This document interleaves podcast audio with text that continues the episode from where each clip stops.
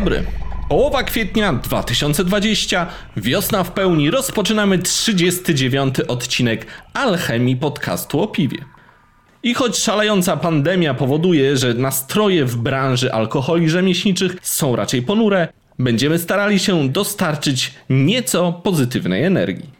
Jeżeli słuchacie odcinka parę miesięcy później, to z pandemii możemy się już tylko śmiać. Mam nadzieję.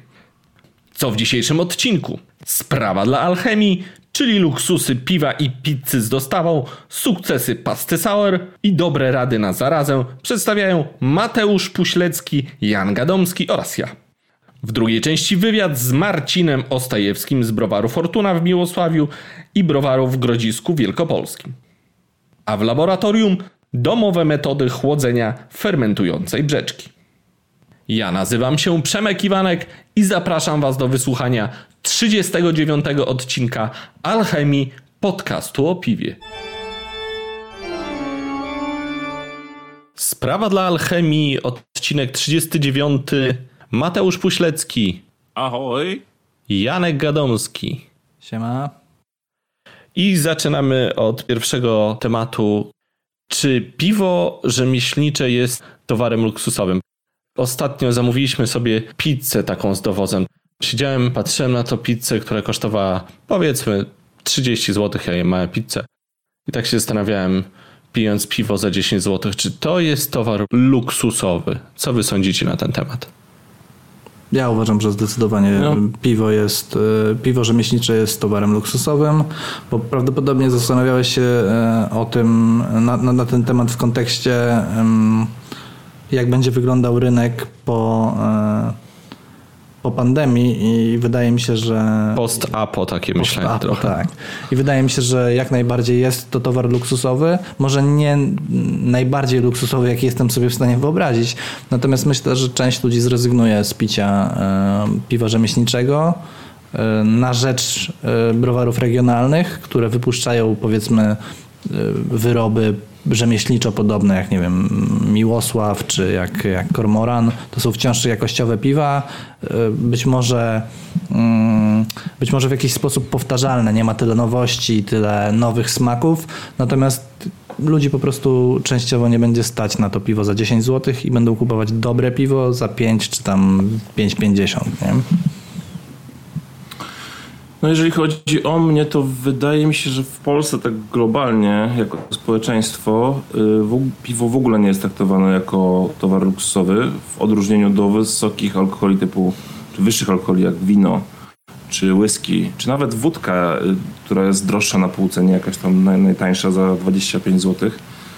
I to jest pewien y, problem. Ja, mój szwagier jest Włochem i czasami sobie dyskutujemy odnośnie wina i piwa. I my mamy zupełnie odwrotną sytuację na przykład jak we Włoszech, bo e, u nich wino kosztuje w stosunku do ich zarobków grosze, natomiast piwo, e, nawet takie koncernowe, już nie mówię o kraftowym, które potrafi kosztować minimum myślę, że 5 euro za e, szkło, takie 0,33 w knajpie, jest sytuacja zupełnie odwrotna. To jest myślę nasz problem polski, nasza sprawa nie tylko dla alchemii, żeby poszerzać wiedzę na temat y, dobrego piwa w Polsce, żeby ten towar stał się luksusowy, bo jeżeli ktoś kupuje piwo rzemieślnicze, czy jest to birgik, czy jest to osoba, która dopiero bada teren, e, to jego na, te, na zakup tego piwa stać, więc myślę, że nie traktuje tego jako towar y, luksusowy. Natomiast większość społeczeństwa, jak widzi na półce, nie wiem, Pinte czy E, Malt Gardena, czy no browaru Monsters akurat nie widzi, ale jakieś in, piwo z innego browaru, no to traktuje cenę 5 zł zwyż za butelkę po prostu za jakąś fanaberię i zastanawia się, co w tym piwie takiego jest, że ono tyle kosztuje. E, także Globalnie w Polsce y, piwo rzemieślnicze y, nie jest traktowane jako towar luksusowy, natomiast ludzie zastanawiają się, dlaczego tyle kosztuje. Natomiast jeżeli kogoś stać na zakup to piwa rzemieślniczego kraftu, to y, nie uważam, że traktuje to, mm, ten zakup jako zakup czegoś luksusowego. No właśnie, Mateusz, poruszyłeś dobrą kwestię. Może powinienem zacząć od definicji, co to jest e, luksusowa rzecz, bo powiedziałeś, że nie jest e, produktem luksusowym, ale zastanawia się, dlaczego tyle kosztuje. I jak ja mam pizzę za 3 dychy na stole i piwo za 10 zł i myślę sobie o butelce wina, powiedzmy, nie wiem, za 30 zł, już można niezłe wino kupić, albo butelka wódki za 20 zł, to dla mnie żadna z tych rzeczy nie jest towarem luksusowym. Tak samo, y, czy to na przykład będzie pizza za 30 czy tam 50 zł z dostawą, czy taka pizza z piekarni za 3 zł z pieczarkami, suchy placek taki, co się zakleja gęba, jak się go żuje. Nie jedzcie tego. To żadna z tych rzeczy nie jest towarem luksusowym. Dla mnie luksusowy towar to jest na przykład whisky za, za 300 zł, czy też rum za 200 zł, albo wino w knajpie za 150 zł. To są dla mnie towary luksusowe piwo za 10 zł? Moim zdaniem nie. Natomiast przyjmuję argument, że rzeczywiście, tak jak powiedzieliście, może to być dla niektórych za dużo jak za piwo. Ale moim zdaniem to nie jest towar luksusowy. Wiesz co, ja myślę, że... sobie, wpisz sobie w przeglądarkę e, taki adres browar.biz i im to spróbuj Ach, browar bis podnosi głowę ostatnio. Czym to się skończy?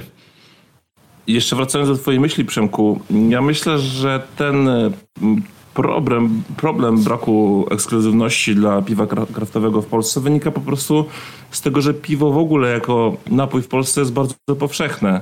E, mówię tutaj o piwach tak. E, koncernowych i po prostu przez tą skalę ludzie nie, nie traktują e, piwa droższego jako coś ekskluzywnego, a z drugiej strony to, o czym mówisz, typu e, pizza za 30 zł i, i piwo za, za 10 zł, które, które e, spożywałeś, też musimy wziąć pod uwagę, że już pomijając kwestię pandemii, e, społeczeństwo polskie się bogaci i bogaciło od, od wielu lat. Te, też myślę, że wielu osobom że rodzinne, różne zapomogi rządowe poprawiły i ludzi po prostu jest coraz bardziej stać na coraz bardziej droższe produkty, które się pojawiają też już tak nie ekskluzywnie, a coraz bardziej masowo i chyba to jest, y, to jest ten wyznacznik ekskluzywności, że faktycznie rzecz, która jest mniej dostępna, jest droższa mm, i przy okazji jakościowa e, powoduje ekskluzywność, natomiast ten próg cały czas idzie do góry.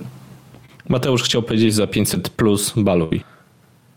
Dobrze, to ja taki bardziej lifestyle'owy e, temat, czyli e, czy uważacie, że mm, nowa moda, która e, w polskim piwowarstwie się pojawiła na pastry sour, czy to jest chwilowa moda, czy, mm, czy zostanie z nami ten styl na dłużej, tak, jakby, tak jak choćby New England, który pojawił się i został na stałe i wydaje się, że, że jeszcze długo zostanie. Na chwilę i zniknie. A ja myślę, że zostanie na dłużej. Dlaczego? Dlatego, że to jest piwo, które jest słodkie. A my jako społeczeństwo bardzo lubimy słodkie rzeczy. Zresztą od samego dzieciństwa byliśmy wychowywani na cukrowych y, rzeczach słodkich. Piwach. E, no piwach może, może nie, to może później, ale wtedy jeszcze były gory, bardzo goryczkowe albo wycieńczone z aromatów i smaków, więc chyba nie tędy droga. Natomiast ja myślę, że, ben, że, to, że w krafcie będzie y, styl popularny, może nawet na równi z New Englandem. Głównie przez to, że osoby, raz, że birgiczki będą chciały spróbować nowych y, miksów, natomiast y, nowi ludzie, którzy będą wchodzili do craftu, po prostu będzie ich to fascynowało, jak nas powiedzmy, nie wiem, tam 50 lat temu amerykański chmiel, wow, jak to jest możliwe, tam są jakieś cytrusy czy, czy, czy coś innego dodawane. Więc myślę, że na tej zasadzie ludzie będą e, zafascynowani tą słodkością a moim zdaniem e, New England się obronił, bo jest chmielowy, chmiel jest fajny i długi jeszcze czas chmiel bardzo się będzie ludziom podobał, natomiast te wszystkie inne rzeczy pojawiają się i znikają. Nie sądzę, żeby to jakoś przetrwało dłużej. Natomiast aromaty zostaną, tak sądzę. Mm, ja myślę, że mm, jeżeli chodzi o popularność stylu pastry sour, to może nie będzie to na tym poziomie jak New England, do tego, że piwo kwaśne nie może być e, tak popularne jak piwo chmielowe to, to, to wydaje mi się oczywiste. Natomiast jeżeli chodzi o w ogóle o rynek kwasów, to wydaje mi się, że w tą stronę to będzie szło i, i, to się długo utrzyma. Może niekoniecznie jako pastry sour, ale jako coś, co będzie jednocześnie kwaśne i słodkie, coś, co będzie w, przez to mm, bardziej zbalansowane e, i nie będzie odrzucać nowych e, ludzi, którzy będą chcieli wejść w, w świat kwasów dużo łatwiej będzie im się napić czegoś słodko-kwaśnego niż kwaśnego wykręcającego gębę. Coś, co jest lekkie, z, y, kojarzy się z deserem, kojarzy się z... Ale lekkie? Pastry sour lekkie? Wiesz co, połączenie kwaśn- kwaśności z, z słodyczą e, jest mimo wszystko lekkie. No, Ostatnio zrobiłem w browarze Monsters takie piwo, które się nazywało Blessing of Fluffiness. Ono miało 21 plato, 7,5% alkoholu i piło się to jak zwykły przecierowy soczek. E, Leciutko, w ogóle nie, nie, nie było czuć żadnej ciężkości. Wiem, piłem, próbowałem. Rzeczywiście piło się to bardzo lekko, ale czy to było lekkie piwo? No dobra, no. Kwestia dyskusji, ale dobra, kontynuuj. Chodzi mi o lekkość odbioru, wiesz, o, o, o, o coś, co, mm, co łatwo jest spróbować i w żaden sposób cię nie szokuje na starcie. Coś, co jest po prostu przystępne dla każdego człowieka. A to tak. Dlatego właśnie myślę, że to po prostu zostanie na dłużej, dlatego że, że jest dużo, ma dużo niższy próg wejścia. Zobaczymy. Ja chciałem nawiązać w sumie do poprzedniego odcinka, ale może z jakimiś konkretami dla browarów i nie tylko, może też dla knajp czy innych miejsc, które zajmują się sprzedażą i produkcją piw kraftowych. Y, Chciałem was zapytać o takie recepty, tipy wasze dla browarów i dla knajp. Co robić teraz, jak jest e, kwarantanna? Oraz co robić, jak, to, jak ten czas minie? Jak możemy pomóc browarom i innym miejscom związanym z kraftem? Jak myślicie? Wiesz co, ja nie potrafię odpowiedzieć na to pytanie. To znaczy sam nie wiem, co mam zrobić, żeby było lepiej i żeby w jakiś sposób e, sprzedaż się kręciła. Ja jestem jeszcze do tego w cięższej sytuacji, bo nie mam w ogóle butelki ani małego opakowania, które mógłbym sprzedać, e, tylko, tylko beczkę, więc właściwie mm, pozostają mi tylko i wyłącznie sklepy specjalistyczne, które mają nalewaki.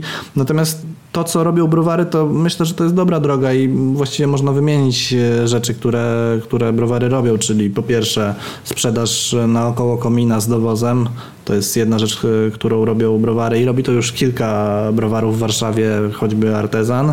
W Wrocławiu wiem, że Profesja na pewno, je- jeżeli nie rozwodzi, to sprzedaje u siebie w sklepiku i to jest na pewno jakaś, jakiś, jakaś recepta na to, żeby przetrwać.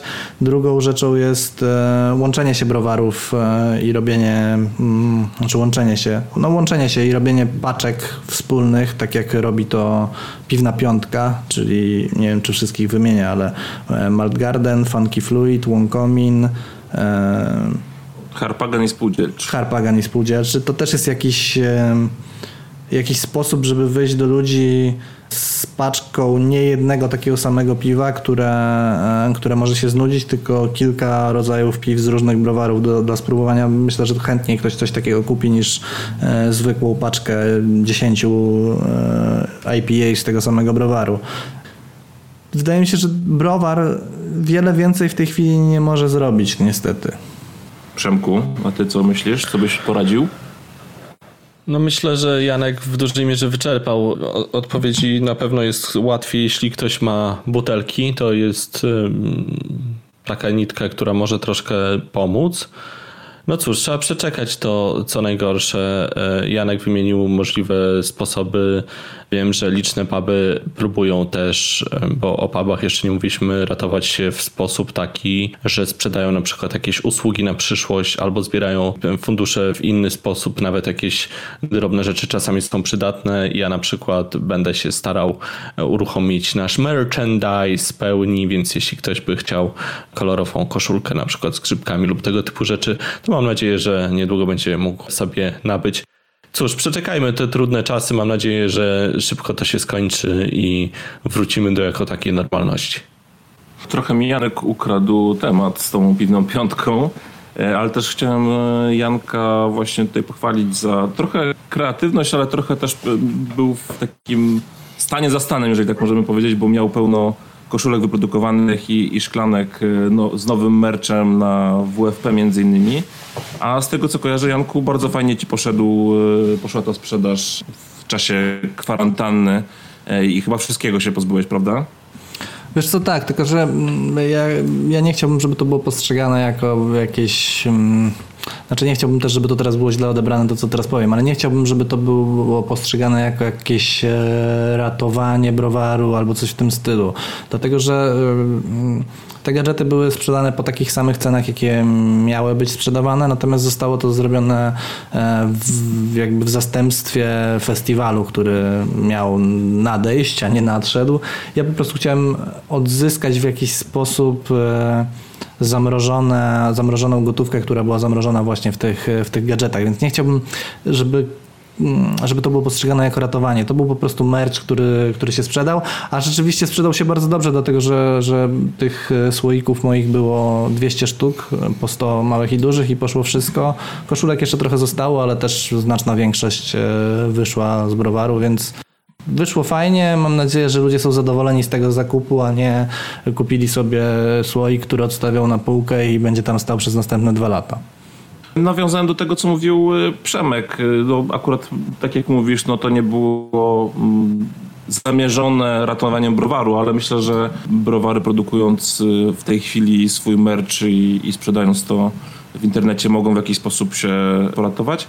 A ja chciałem polecić, pewnie już większość browarów to, to robiła, właśnie sprzedaż wokół y, komina, kontakty ze sklepami, które że nalewają mm, do plastikowych butelek piwo, sprzedają butelki, puszki, e, albo kontakt z, ze sklepami, które wysyłają w świat y, przez internet, na przykład Craft Club jest y, takim fajnym sklepem, który do, dostarcza różnego rodzaju e, piwa z różnych browarów. E, no i chyba tyle. No. Każdy musi kombinować na swój sposób i, i wymyślić coś, e, co pomoże mu przetrwać przez ten ciężki czas. Cóż, miejmy nadzieję, że w następnym już odcinku spotkamy się we wspaniałej formie na zewnątrz, siedząc i popijając piwo w pubie. Oby. Dziękuję Wam bardzo serdecznie. Dzięki. Dzięki.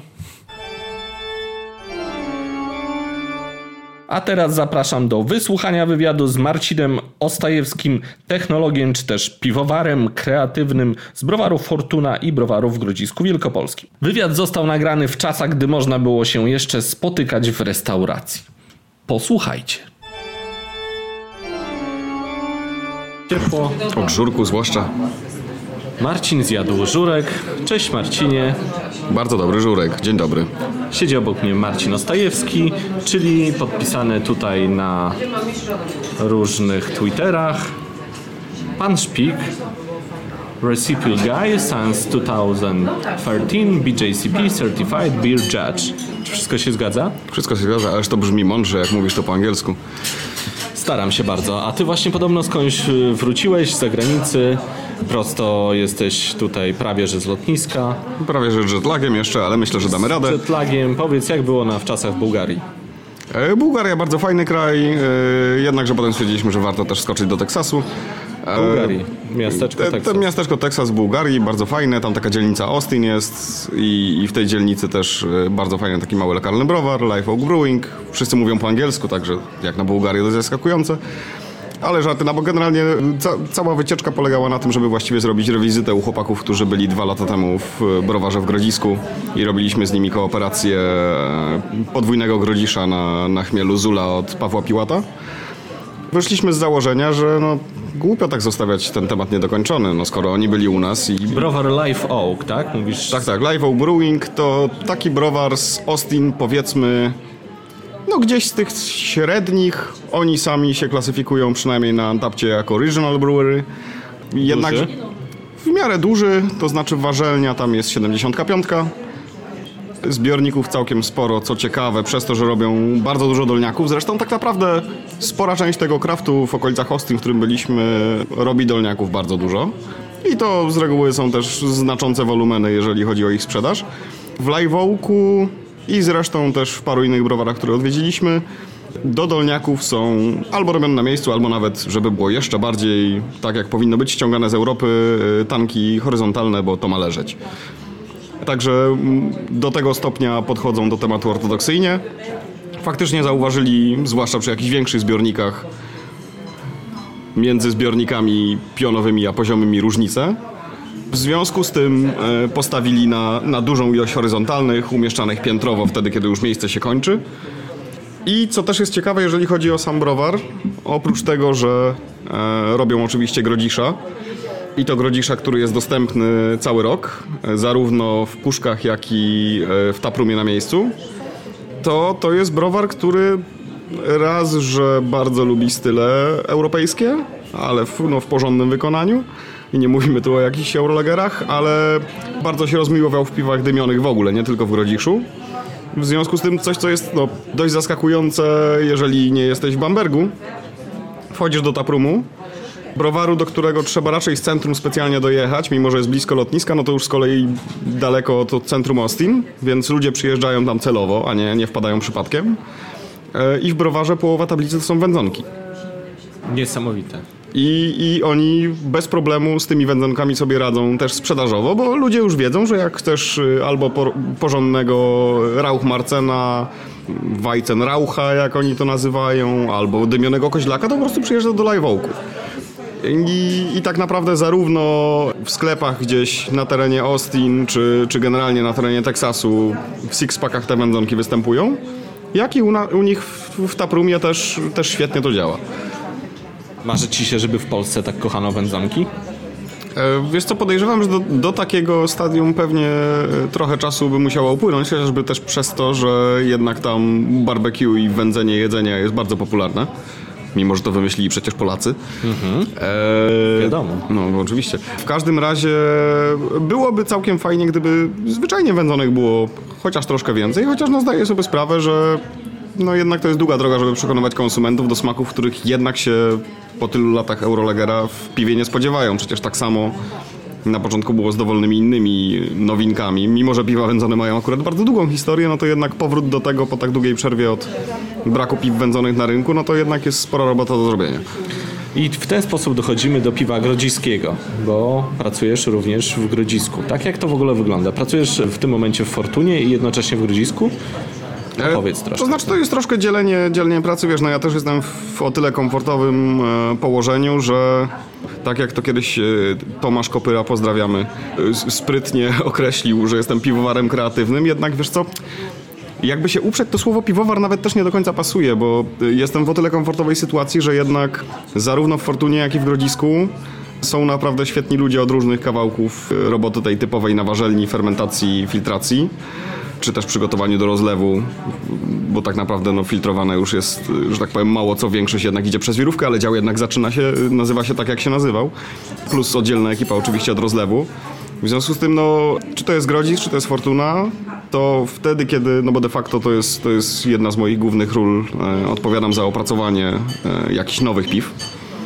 Bo oprócz tego gdzieś tam się oczywiście przewija cały czas kontrola jakości tych piw, które już są, a są powtarzane, plus jakieś rzeczy z, zwiona, związane z ewentualnymi, powiedzmy, optymalizacjami procesu, jakieś takie już typowo codzienne zadania, to jednak wtedy, kiedy opracowuję piwo, no to właściwie moja główna rola kończy się na tym, żeby tak skalkulować recepturę, żeby później nie kleli na poszczególnych działach. To znaczy, no, żeby nie okazało się, że y, na warzelni będą jakieś problemy z filtracją i wtedy ktoś pięknie zapuka do drzwi mojego pokoju i Marcin, jakżeś ty to policzył, że teraz nam filtracja stanęła. Czyli artysta, jak to Artur Krapiński mówił, kreator piwa. Można po części tak powiedzieć, że gdzieś tam ta, ta rola kreatywna, no.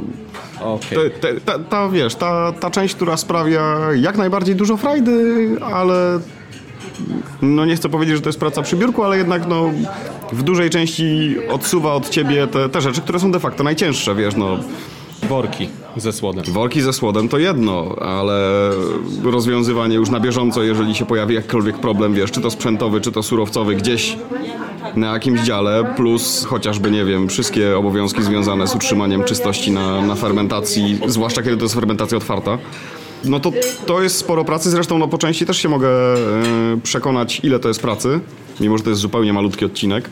Bo przecież te piwa, które em, w ramach tych serii limitowanych robię w beczkowni, no to tam akurat jest ten jedyny wyjątek, że oprócz tego, że ja to sobie wymyślam, no to jest proste. No skoro tak sobie Ostajewski to wymyśliłeś, teraz tak to zrób. Dlaczego trzeba kochać grodziskie? kochać trzeba grodziskie wcale nie dlatego, że, że to jest tylko i wyłącznie jedyny polski styl piwa i tak dalej, ale przez to, że zwyczajnie jest to ciekawe, lekkie piwo. To znaczy jest to fajne orzeźwienie, które mimo swojego niskiego woltażu i niskiego ekstraktu nie jest piwem bez wyrazu. Birgicy nie kochają.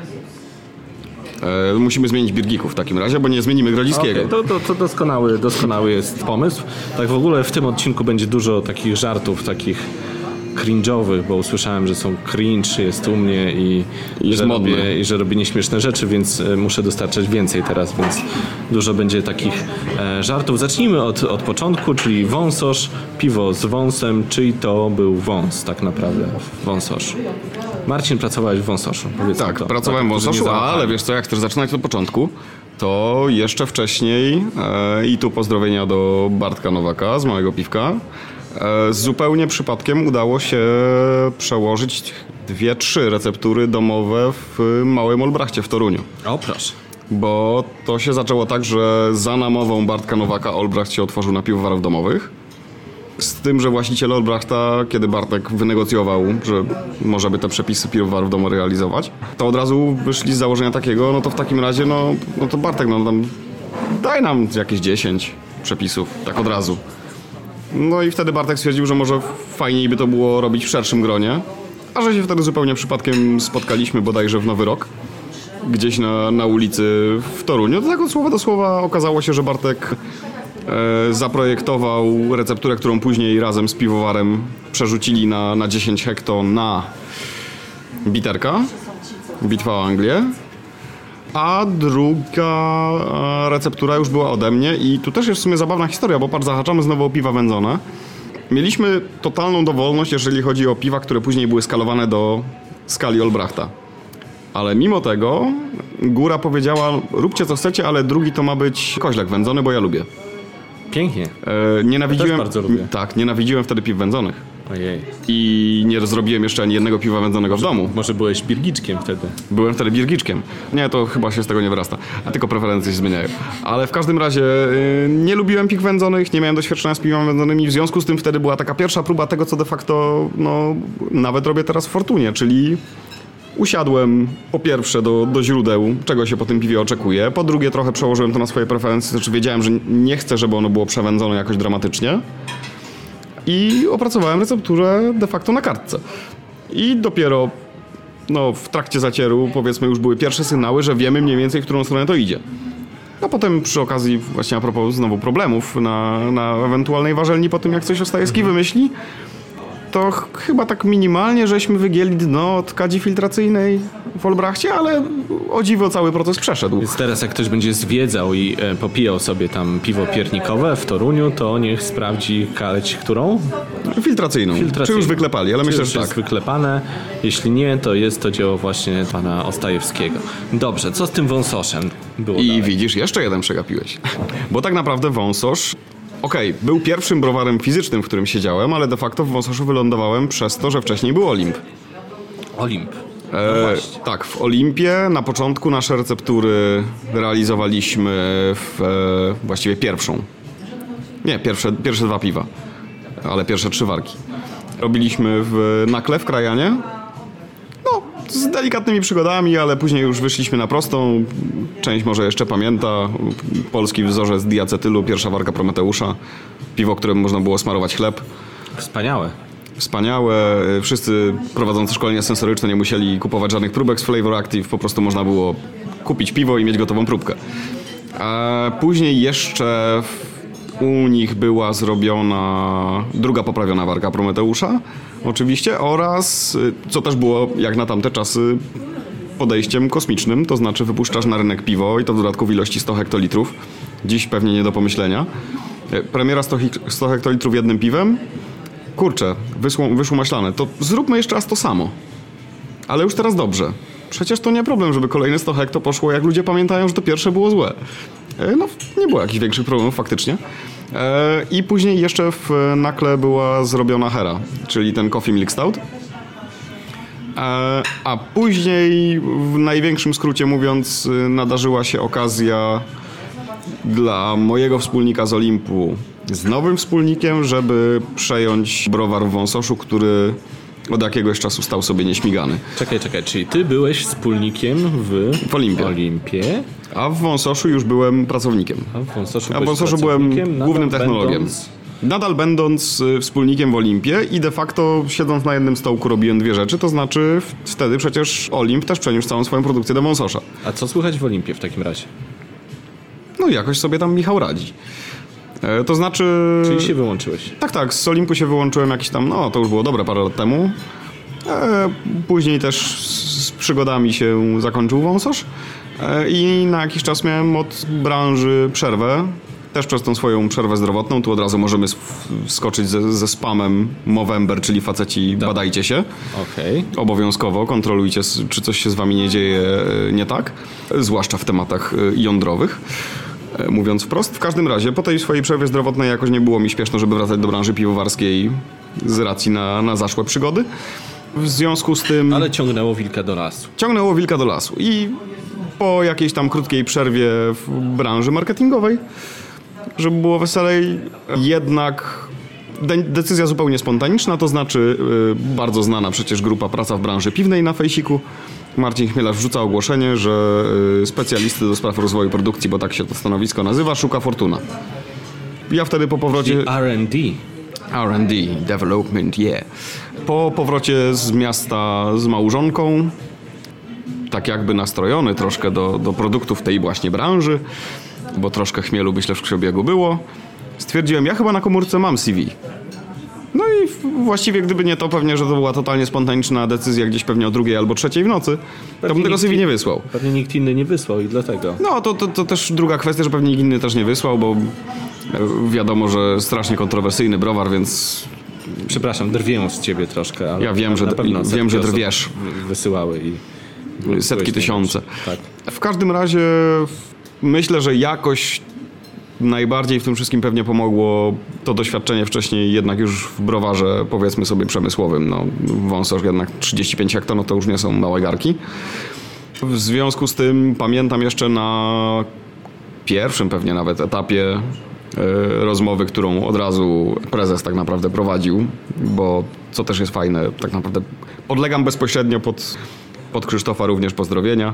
E, tak jest i jakiekolwiek detale związane z recepturą, z No tym właśnie, to od razu powiedz, na ile ty masz wolną tam rękę? I na ile można mieć wolną rękę w takim browarze? Takiej wielkości. wystarczająco wolną rękę. To znaczy tak naprawdę wiesz co, jeżeli chodzi o zaprojektowanie receptury, no to to jest mój pomysł. Później po jakichś warkach testowych oczywiście w szerszym gronie dyskutujemy, w którą stronę tuning ma pójść, albo jeżeli wszystko jest ok, to wszystko jest ok. Ale coś, co jest dla mnie bardzo fajne, że wiesz, i jestem powiedzmy w kontakcie z osobą, no jakby nie patrzę, najbardziej decyzyjną z całego towarzystwa, to jeszcze prezes generalnie też jest z, z tłem wybitnie, że tak powiem, technologicznym. Więc to nie jest tak, że y, Że jest to przypadkowa osoba. tak, że, że, co jest to, że jest to osoba powiedzmy bardziej związana, no przecież tacy prezesi też są potrzebni z tą częścią finansową, ale y, tu tak jakby nie ma problemu, wiesz, z wchodzeniem w detale procesu, że a to może tą przerwę zmodyfikujmy w ten sposób, a to zróbmy inaczej. Nie trzeba tak jakby tego tłumaczyć od podstaw, bo zwyczajnie rozmawiasz z osobą, która też y, tak naprawdę receptury projektuje. Ulubiona twoja receptura, twoje ulubione piwo, które stworzyłeś w Fortunie. Fortunie. Dobra, to przynajmniej już trochę okroimy. Bo y, przez to, żeby też kiedyś pamiętać, to y, staram się spisywać sobie wszystkie piwa, które kiedykolwiek zrobiłem. Ale wiesz co, ym, mimo że najwięcej tak jakby frajdy też z tego bezpośredniego wkładu jest chociażby przy Fortunatusach, przy komesie wymrażanym, gdzie wiesz, cała ta gimnastyka y, z zamrażaniem, z ściąganiem rurką tego, co nie zamarzło i tak dalej, i tak dalej, to daje sporo frajdy. Zasysa się ustami jak paliwo. Jak, w jak y, w akwarium, jak się wodę wymienia rybką. Paliwo nie, nie wolno, to kradzież. Stira? Kradzież? A nie, stira nie. Jak masz y, za dużo paliwa faktycznie i piszesz do szefa przez przypadek, że możesz opchnąć, tak. W każdym razie, y, mimo że z tym było najwięcej pracy i wiesz, no też nawet patrząc na odbiór, powiedzmy, tej części, która przecież na rynku nic nie znaczy, czyli najbardziej zatwardziałej części najbardziej zatwardziałych birgiczków, no to tam też odbiór był taki, że faktycznie no chyba jednak Fortuna też zasługuje na y, spojrzenie bardziej na piwo, a nie na browar, bo przecież to zły, potężny browar i To tak dalej. to piwo? To jednak mimo tych wszystkich właśnie zabaw z wymrażeniem, i tak ze mną, ze mną zawsze będzie, że będę leciał w te dygresje, nie? Pilnuję cię. Starasz się. To jednak piwo słabo bezalkoholowy. Chociażby przez to, że nie dosyć, że zaskoczyło to, jeżeli chodzi o sam efekt. To znaczy, no i ja jestem zadowolony i myślę, jakieś tam szersze grono z tego piwa jest zadowolone, to zwyczajnie też widać to po tym, ile tego piwa jest. Dobrze, to teraz e, łyżka dziegciu do twojego piwa bezalkoholowego. Czy ono jest brzeczkowe, czy nie? Zależy, y, czy e, wącha jakiś wykwalifikowany Iwanek, czy pierwsza osoba z ulicy. To znaczy, wiesz co? Zawsze takie piwo gdzieś tam jakiś ślad brzeczkowości ma. No nie ma siły, jeżeli się przerwie fermentację, a umówmy się, tylko najwięksi mają zabawki, żeby się bawić w izolowanie alkoholu, a i tak tam ta brzeczkowość zostaje. E, Nawet jak się alkohol odseparuje po normalnej fermentacji to cały problem polega na tym, że gdzieś tam ten ślad zawsze jest, bardziej sztuką jest to, żeby to zamaskować. Uważam, że z tych, które są na rynku, no a jednak trochę, trochę próbowaliśmy też w trakcie produkcji, co też jest całkiem komfortowe.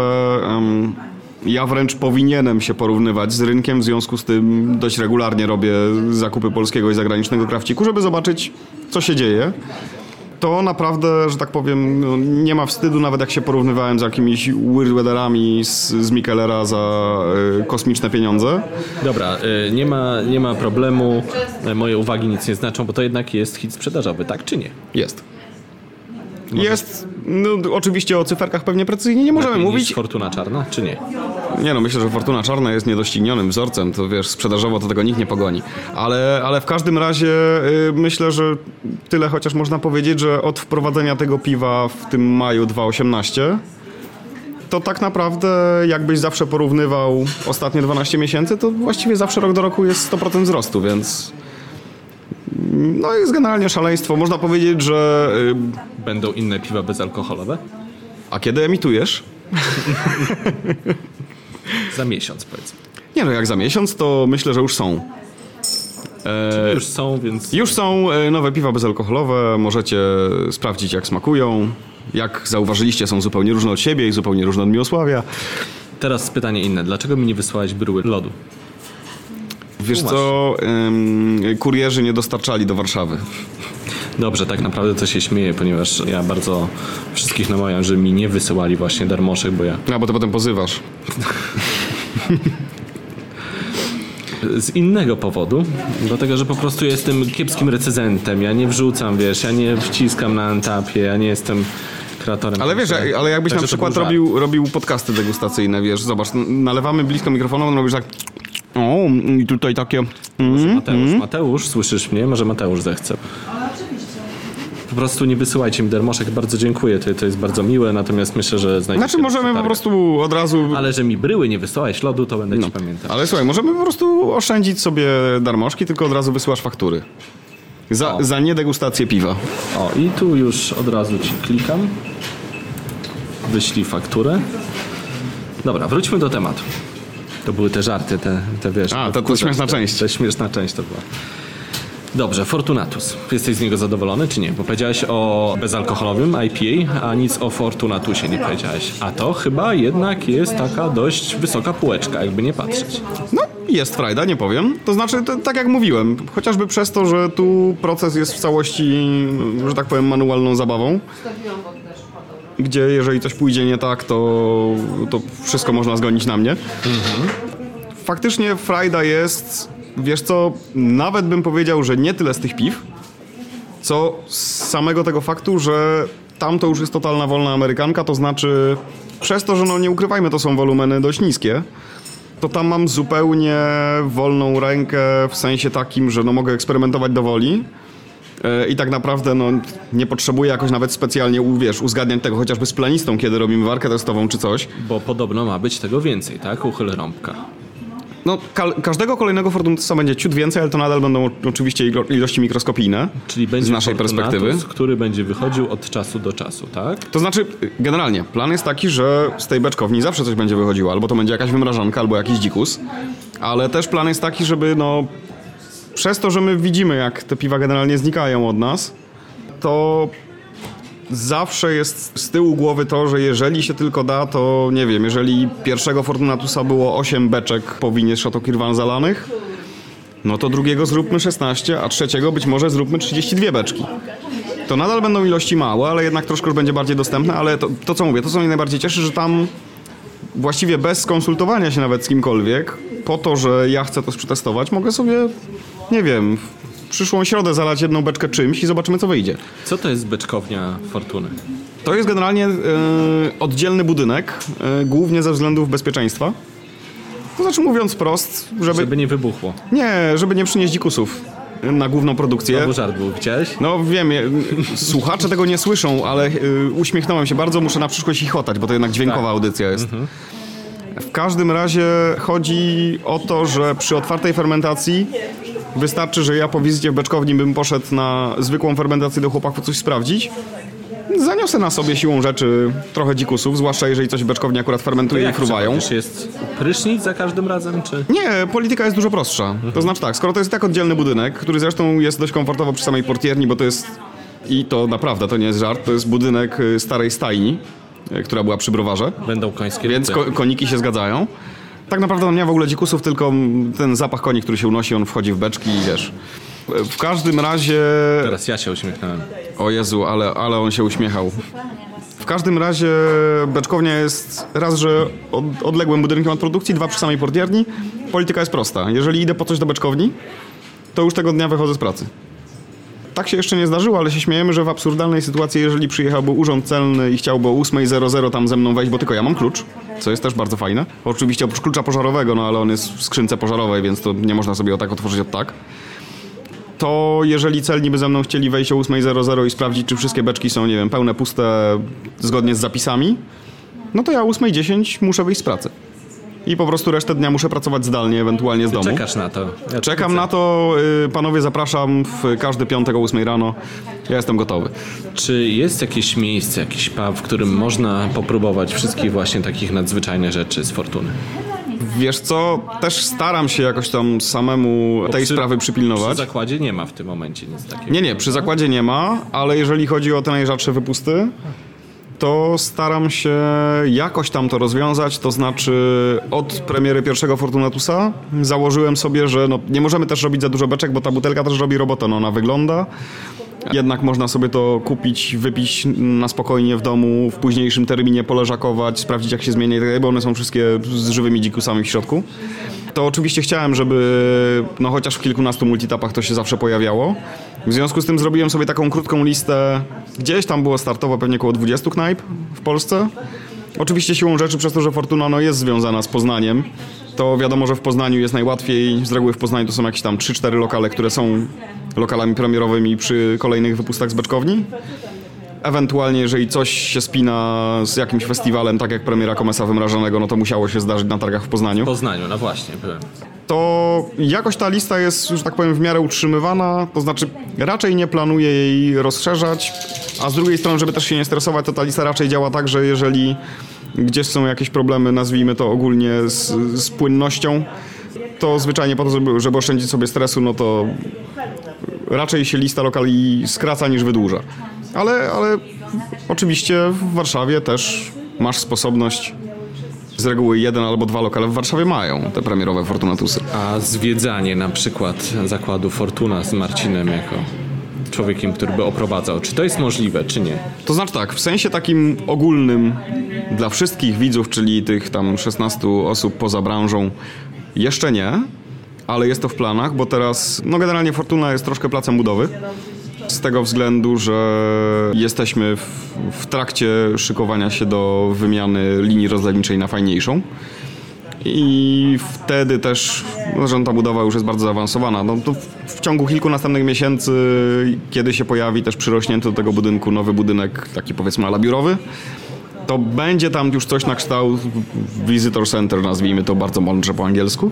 Czyli właśnie coś takiego sklepiko pubu, coś E, Coś, coś może, wiesz, to, to jeszcze plany są powiedzmy dość, dość mliste, no bo to jednak priorytetem jest przede wszystkim odpalenie nowego sprzętu, a nie, a nie to, Jasne. ale jakieś miejsce być może będzie.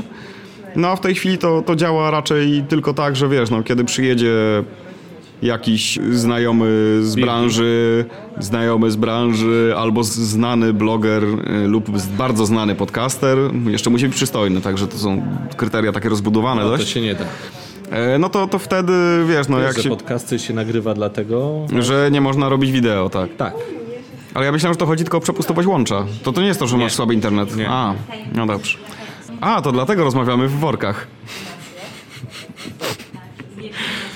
Więc y, jeżeli... Nawet nie wiem, jak kontynuować ten żart. Je, jeżeli podcaster jest wy, wystarczająco przystojny, to, to wtedy myślę, że jakoś tam można się ustawić, ale oczywiście to nie na zasadzie z marszu, bo wiesz, równie dobrze akurat tego dnia mogę być Peszkowni. Są już dwa podcasty w Polsce, więc kto wie.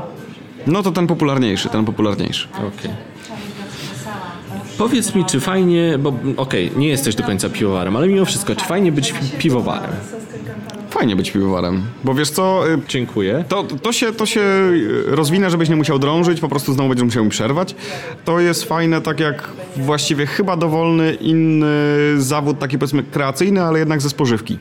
Bo wiesz co, mi się wydaje, no przez to, że też w, w domu jak mam czas, to, to się bawię w, nie wiem, w pieczenie chleba, ważenie serów podpuszczkowych i takie tematy to gdzieś na końcu masz, wiesz, frajdę z tego, że ktoś to kupił i ktoś to zjadł albo wypił i był zadowolony. No zwłaszcza wtedy, kiedy jest zadowolony oczywiście.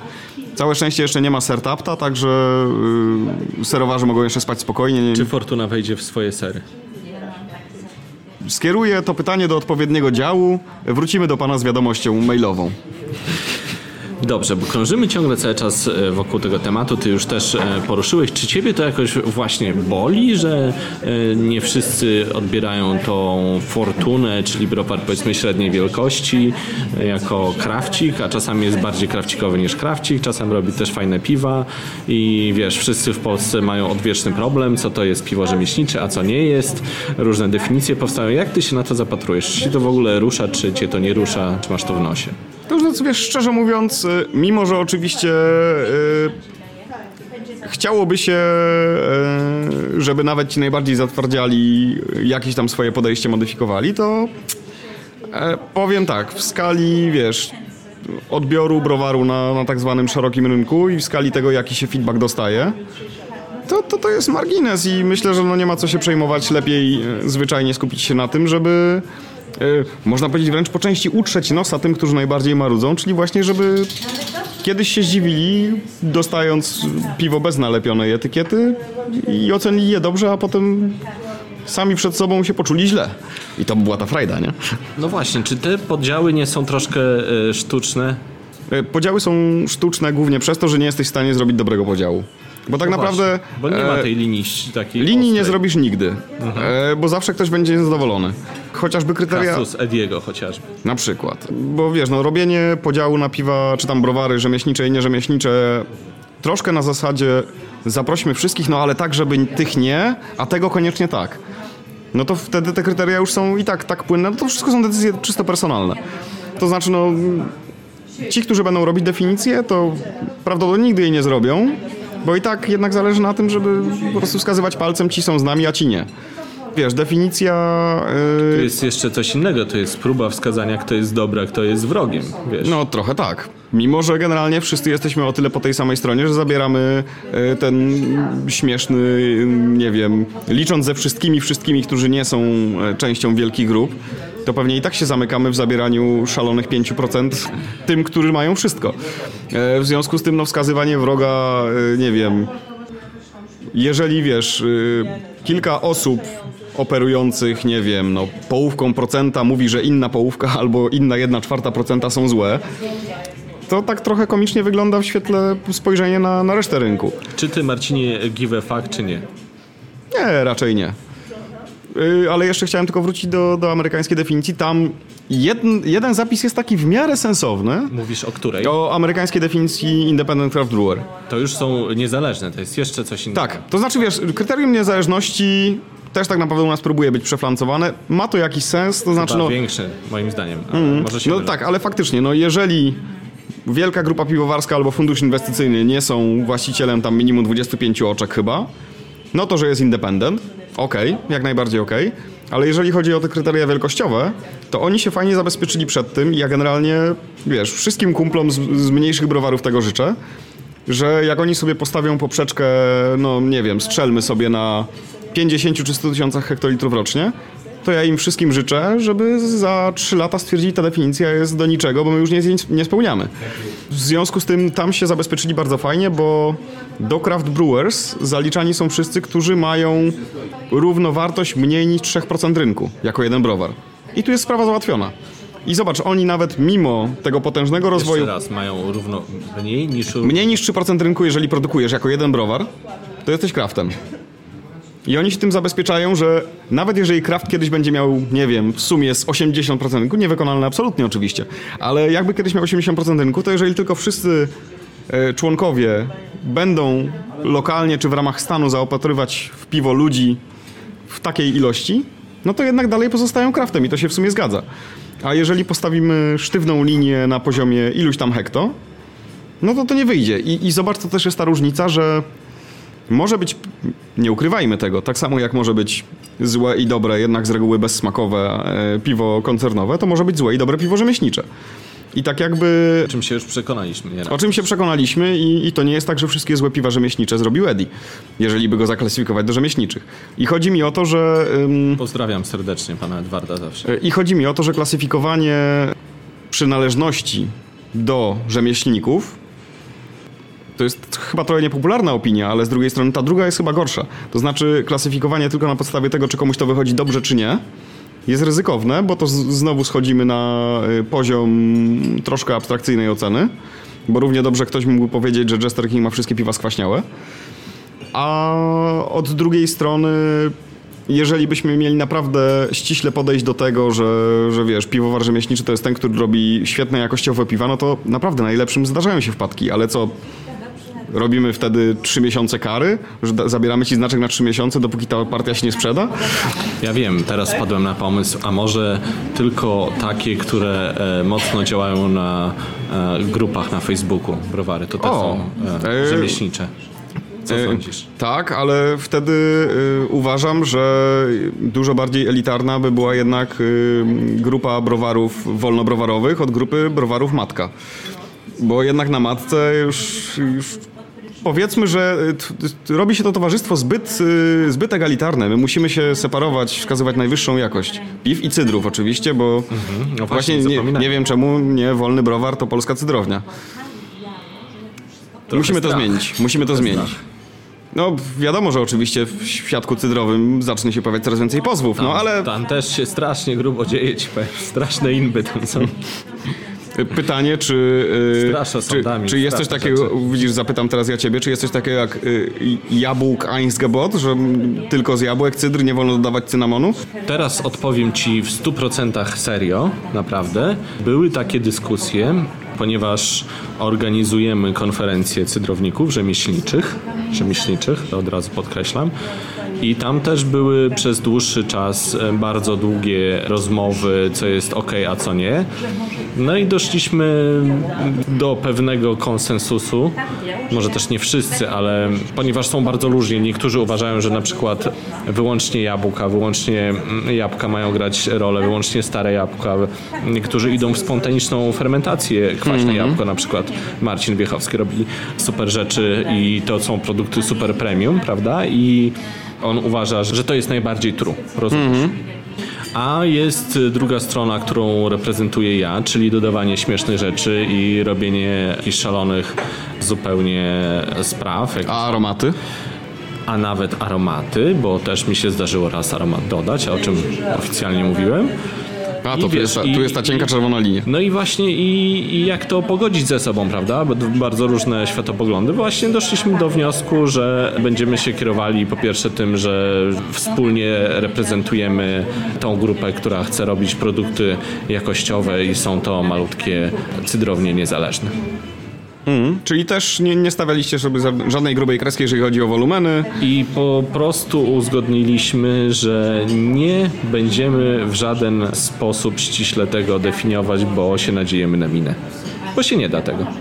No, no I dopóki będziemy chcieli ze sobą współpracować, ja z Marcinem Michowskim i cała reszta świetnych cydrowników e, po drodze nie będą mieli z tym problemu, żeby się wspólnie jakoś zebrać i porozmawiać, to będziemy w jednym klubie. Jeśli nie, to nie, nie będziemy żadnych cyrografów na to pisać.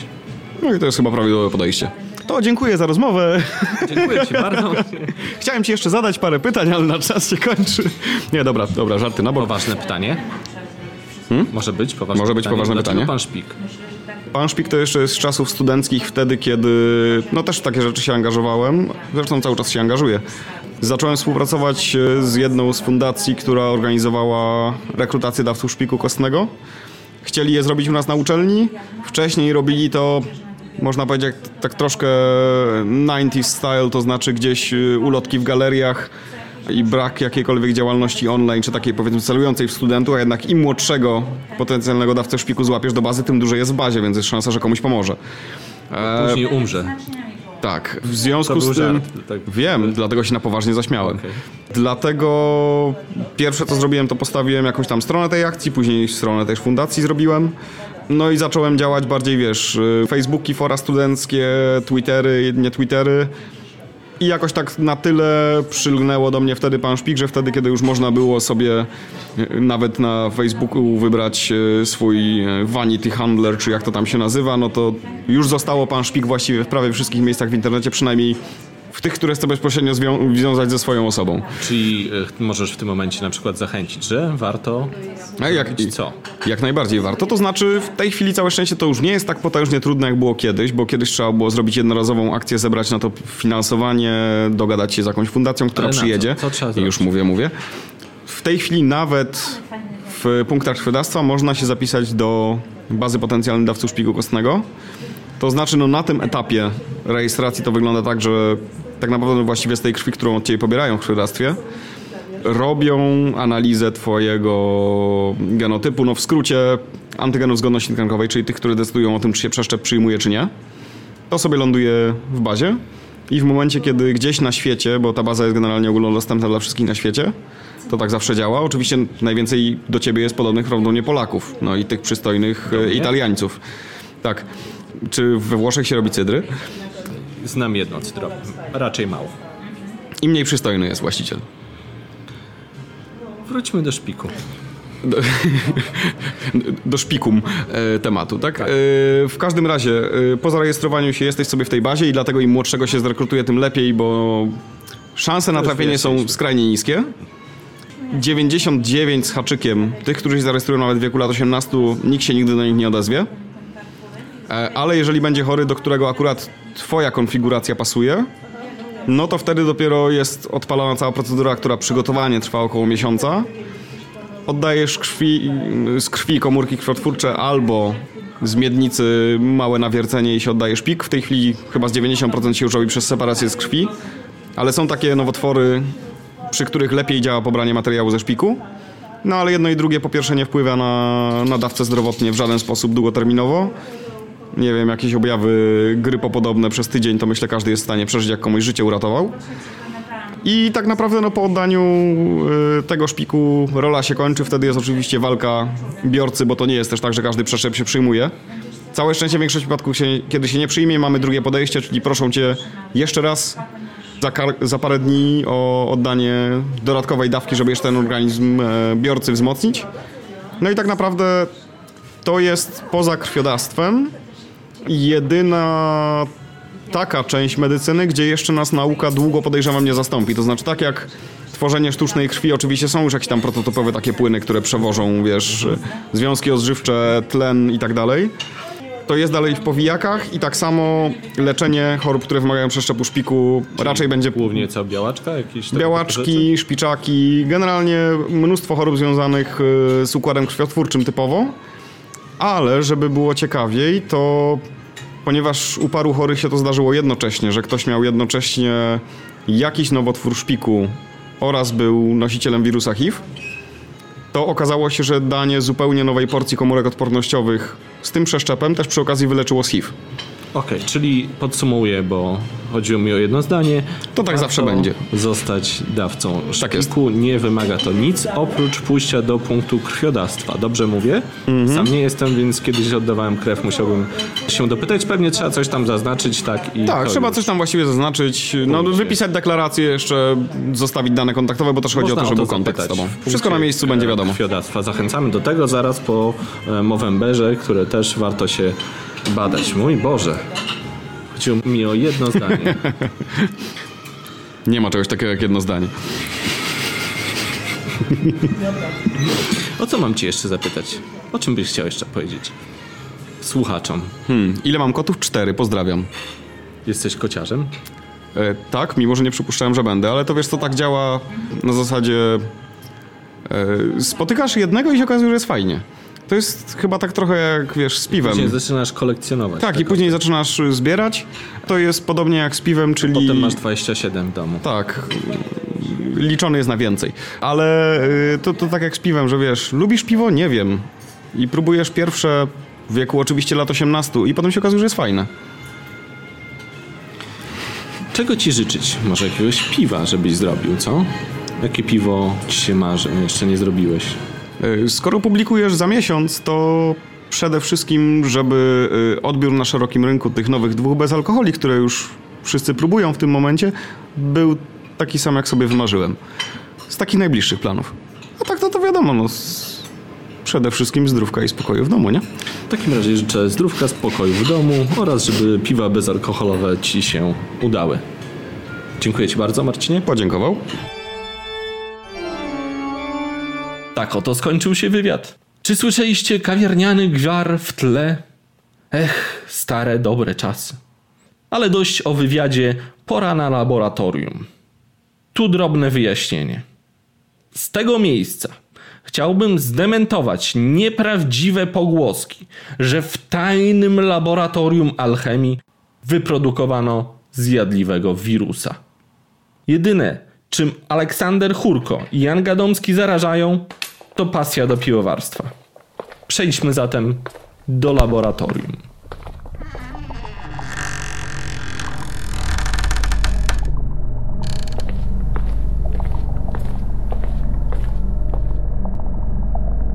Yy, Siemaneczko, ziomeczki, witajcie w 39. odcinku Laboratorium. Witają Was Olek i Janek z Browar Monsters. Siemanko.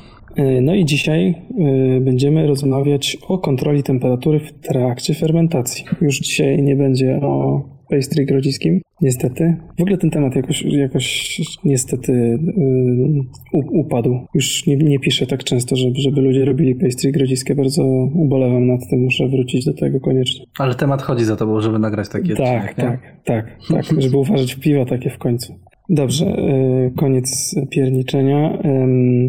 Postanowiliśmy porozmawiać y, bardziej szczegółowo o kontroli temperatury w trakcie fermentacji, bo uważamy, że to jest ważny temat, bo fermentacja jest najważniejsza w piwie. I mimo, że już zaczepialiśmy ten temat w kilku różnych odcinkach, to chcieliśmy to zebrać do kupy i porozmawiać y, na temat y, różnych metod kontroli temperatury e, fermentacji i sobie podyskutować o tym.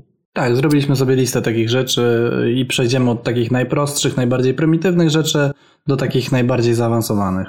No więc, e, tak jak mówiłeś, będziemy zaczynać od metod bardzo takich prymitywnych, prostych i zwykle e, przypisywanych początkującym, a potem przejdziemy sobie do takich bardziej e, skomplikowanych i zaawansowanych metod. Czy właśnie zasugerowałeś, że początkujący piwowarze są prymitywni? Nie, początkujący piwowarzy cechują się prymitywnymi metodami, e, w, często prymitywnymi metodami przy ważeniu piwa po prostu, dlatego że nie mają jeszcze skompletowanego sprzętu do końca, e, nie, nie siedzą tak głęboko w temacie, Doświadczenia nie mają. nie mają doświadczenia, tak, ale nigdy w życiu, broń Boże, nie powiem o nikim, że jest prymitywny. Chyba, że o sobie. Okej. Dobra, e, więc teraz najbardziej prymitywną metodą, tak naprawdę i najprostszą, z którą ja się spotkałem, e, to jest po prostu niechłodzenie. Brak kontroli temperatury. Najbardziej prymitywna, prymitywny sposób kontroli temperatury to jest jej brak. Tak. To prawda. E, I sposób ten polega oczywiście na tym, że po prostu zlewamy piwo, zadajemy drożdże i stawiamy w pokoju sobie wiadro z piwem. Znaczy właściwie to jeszcze z brzeczką albo z fermentującym piwem i ono sobie fermentuje w takiej temperaturze, jaka akurat e, panuje w pomieszczeniu. I czemu to jest złe? Bo, bo że jest złe, to, to mówiliśmy to wielokrotnie. Oczywka, tak. No bo nie kontrolujesz wtedy temperatury. E, I, I ta temperatura może po prostu wskoczyć, skoczyć sobie do góry. Znaczy, zmienia się skokowo i może tak. Bardzo e, osiągnąć duże wartości wtedy ta temperatura fermentacji, no a to nie sprzyja optymalnemu profilowi piwa, powiedzmy. Tak, i to, co jest Czyli... też jeszcze ważne, to to, że ono może gwałtownie wzrosnąć, ale później też gwałtownie zacznie spadać. Czy może mm -hmm. nie tyle gwałtownie, ale końcówka fermentacji będzie dużo niżej niż najwyższy pik, a fermentację powinniśmy prowadzić w górę raczej, tak? Czyli coraz wyższa temperatura i na końcu powinien być, powinna być maksymalna e, dla fermentacji. I z tego co pamiętam, to żeśmy dokładnie to tłumaczyli, dlaczego tak jest, ale to pokrótce powiem tylko, że chodzi po prostu o to, że drożdże pracując nagrzewają e, piwo i kiedy jest dużo cukrów w brzeczce, to one pracują bardzo intensywnie, więc produkują bardzo dużo ciepła a potem, kiedy tego pokarmu zaczyna brakować, no to mm, one tego ciepła produkują mniej i temperatura fermentującego piwa po prostu spada. I to się może skończyć potem niedofermentowanym nie, nie piwem, dlatego że te drożdże... Hibernują się, no, no Hibernują, możemy to tak no, nazwać. Tak, tak. tak. Tak, no bo myślę, że temat wyczerpany. Ja tylko powiem jeszcze, bo rozmawialiśmy sobie przed odcinkiem z Olkiem, e, że, że tego, nie, e, tego punktu nie zawarliśmy w scenariuszu wcześniej. E, i Olek zaproponował, żeby jednak e, jedną z, metodo, z metod chłodzenia e, fermentacji był jej brak. Więc dopowiem tylko, że właśnie dzisiaj zlałem piwo na cichą, taką Session Ipkę 12,5 plato, którą właśnie puściłem w temperaturze pokojowej i ona jest naprawdę świetna na tym etapie, naprawdę świetna. Nie ma żadnych off-flavors, nie ma żadnych nieprzyjemnych estrów. Drożdże WLP 007 zrobiły naprawdę super robotę, natomiast to, co ja zrobiłem dobrze na pewno, to na pewno zadałem dużą ich ilość i bardzo dobrze napowietrzyłem rzeczkę i one sobie stały w 21 stopniach. Był rzeczywiście ten pik, e, był, było później trochę diacetylu, e, około czwartego dnia z rurki było czuć, ale po siódmym dniu, jak dzisiaj przelewałem na, na cicho, to właściwie brzeczka była prawie że klarowna, także na pewno drożdże posprzątały już i zapowiada się bardzo dobre piwo, natomiast E, to jest raczej wyjątek potwierdzający regułę. A powiedz mi, czy ty mierzyłeś e, temperaturę fermentacji w czasie jej zachodzenia, czy, czy... Nie, nie, to był zupełny taki spontan. Nie mierzyłem Aha, dlatego, jest... że... Ale myślę, że fermentacja miała około 23-24 stopni. One nie wystartowały burzliwie, nie było tam jakiegoś dużego, e, duże, du, dużego ruchu w fermentorze, tyle co widziałem przez ściankę, więc one po prostu spokojnie sobie mm, przeszły swoją fermentację, nie było tego takiego dużego piku. Czyli w wiadrze fermentowałeś, nie w tych e, Nie, nie, w wiadrze, tak? w wiadrze, w wiadrze, aha, w kastoramie. Okej. Okay. Okej, okay. a czyli 10 litrów, bo to też jest ważne w sumie. Tak, no właściwie to nawet 9, wiesz, bo to było tak, że lambika ważyłem i, i zlałem sobie 10 litrów na, na zwykłe drożdże, dlatego że chciałem, żeby drożdże, żeby mieszanka lambikowa sobie wystartowała na mniejsze ilości mhm. E, i doleję ją za tydzień do niej kolejne 10 litrów. No tak, bo tutaj też ma znaczenie ta, e, ten stosunek objętości do powierzchni wymiany ciepła, nie? Otóż to. Bo przy 20-litrowych e, warkach będzie troszeczkę wyższa ta temperatura w szczytowym momencie fermentacji, to też trzeba pamiętać o tym.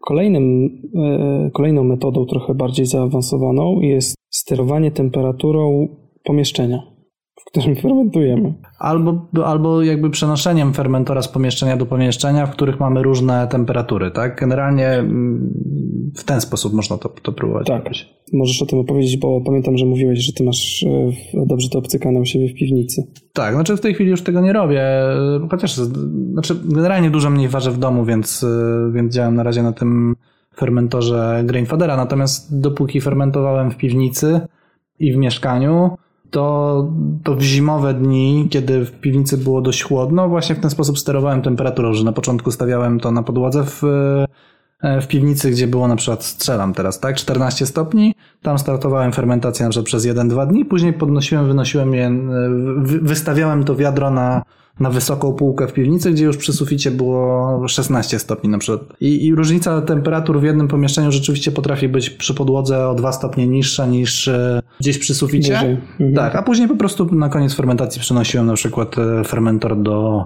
mieszkania, gdzie było 20-21 stopni, żeby sobie dofermentowało. Więc w ten sposób, jeżeli nie mamy żadnych e, innych narzędzi do tego, żeby sterować temperaturą, to można po prostu poszukać pomieszczenia, które w mieszkaniu nawet, jeżeli nie mamy piwnicy, w którym jest najchłodniej, e, nie wiem, otworzyć na przykład e, okno, jak jest na dworzu zimniej, albo uchylić, rozszczelnić i zamknąć drzwi w tym pomieszczeniu na noc na przykład, żeby się wychłodziło to pomieszczenie. No, można w ten sposób kombinować, jeżeli nie mamy nic innego.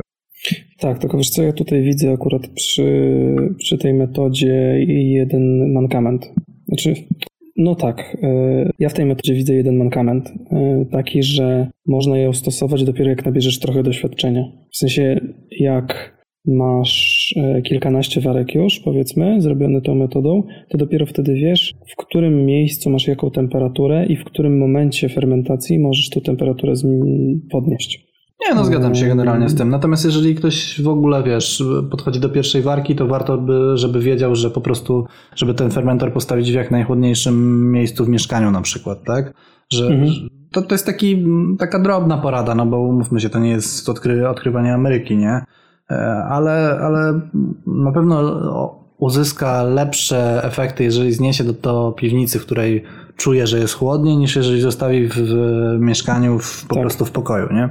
Znaczy, bo to też można zrobić po prostu, jak ktoś e, chce taką metodę zacząć stosować, to możecie po prostu na początek zrobić tak, że ustalić sobie twarde zasady, że e, ustawiacie najpierw w najzimniejszym miejscu w mieszkaniu, czy tam w piwnicy i po trzech dniach przenosicie do trochę cieplejszego miejsca i po kolejnych trzech dniach przenosicie do, do jeszcze cieplejszego miejsca. I przy kolejnych e, warkach po prostu zmieniacie, troszeczkę kombinujecie tak, żeby to przyniosło lepsze rezultaty niż przyniosło za ostatnim razem. E, bo ja mam wrażenie, że to właściwie tylko, że to jest jedyna metoda, że takie e, powolne doprecyzowanie, nie doprecyzowanie, tylko podobne, powolne takie Uczenie się na, na Uczenie na się na, tak, na, może nie na błędach, tylko na doświadczeniach własnych. Zdobywanie doświadczenia i kombinowanie to jest e, klucz do sukcesów przy takich metodach. Tak, bo warto powiedzieć, że w czasie fermentacji są dwie, dwa kluczowe momenty. Pierwszy to jest start, żeby on nie był zbyt burzliwy, więc dlatego szukamy tego najzimniejszego miejsca, żeby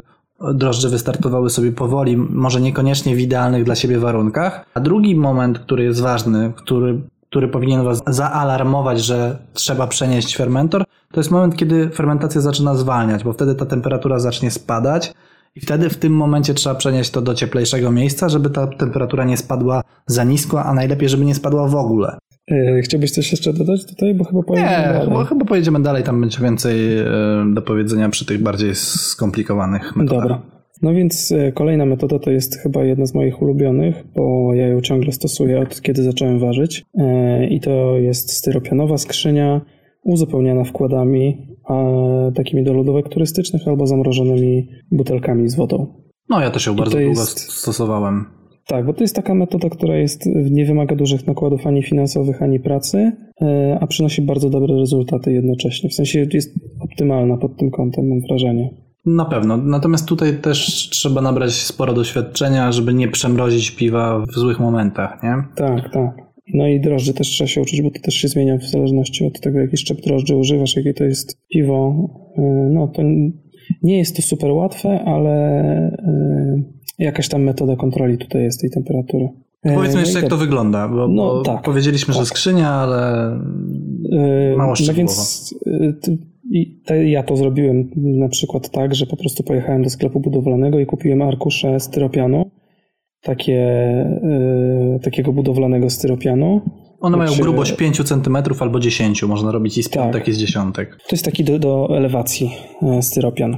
E, kupujecie tego kilka arkuszy, tniecie sobie i e, budujecie z tego, sklejacie albo jakoś inaczej łączycie to ze sobą i budujecie takie pudło z pokrywką o wymiarach, jakie tam sobie życzycie.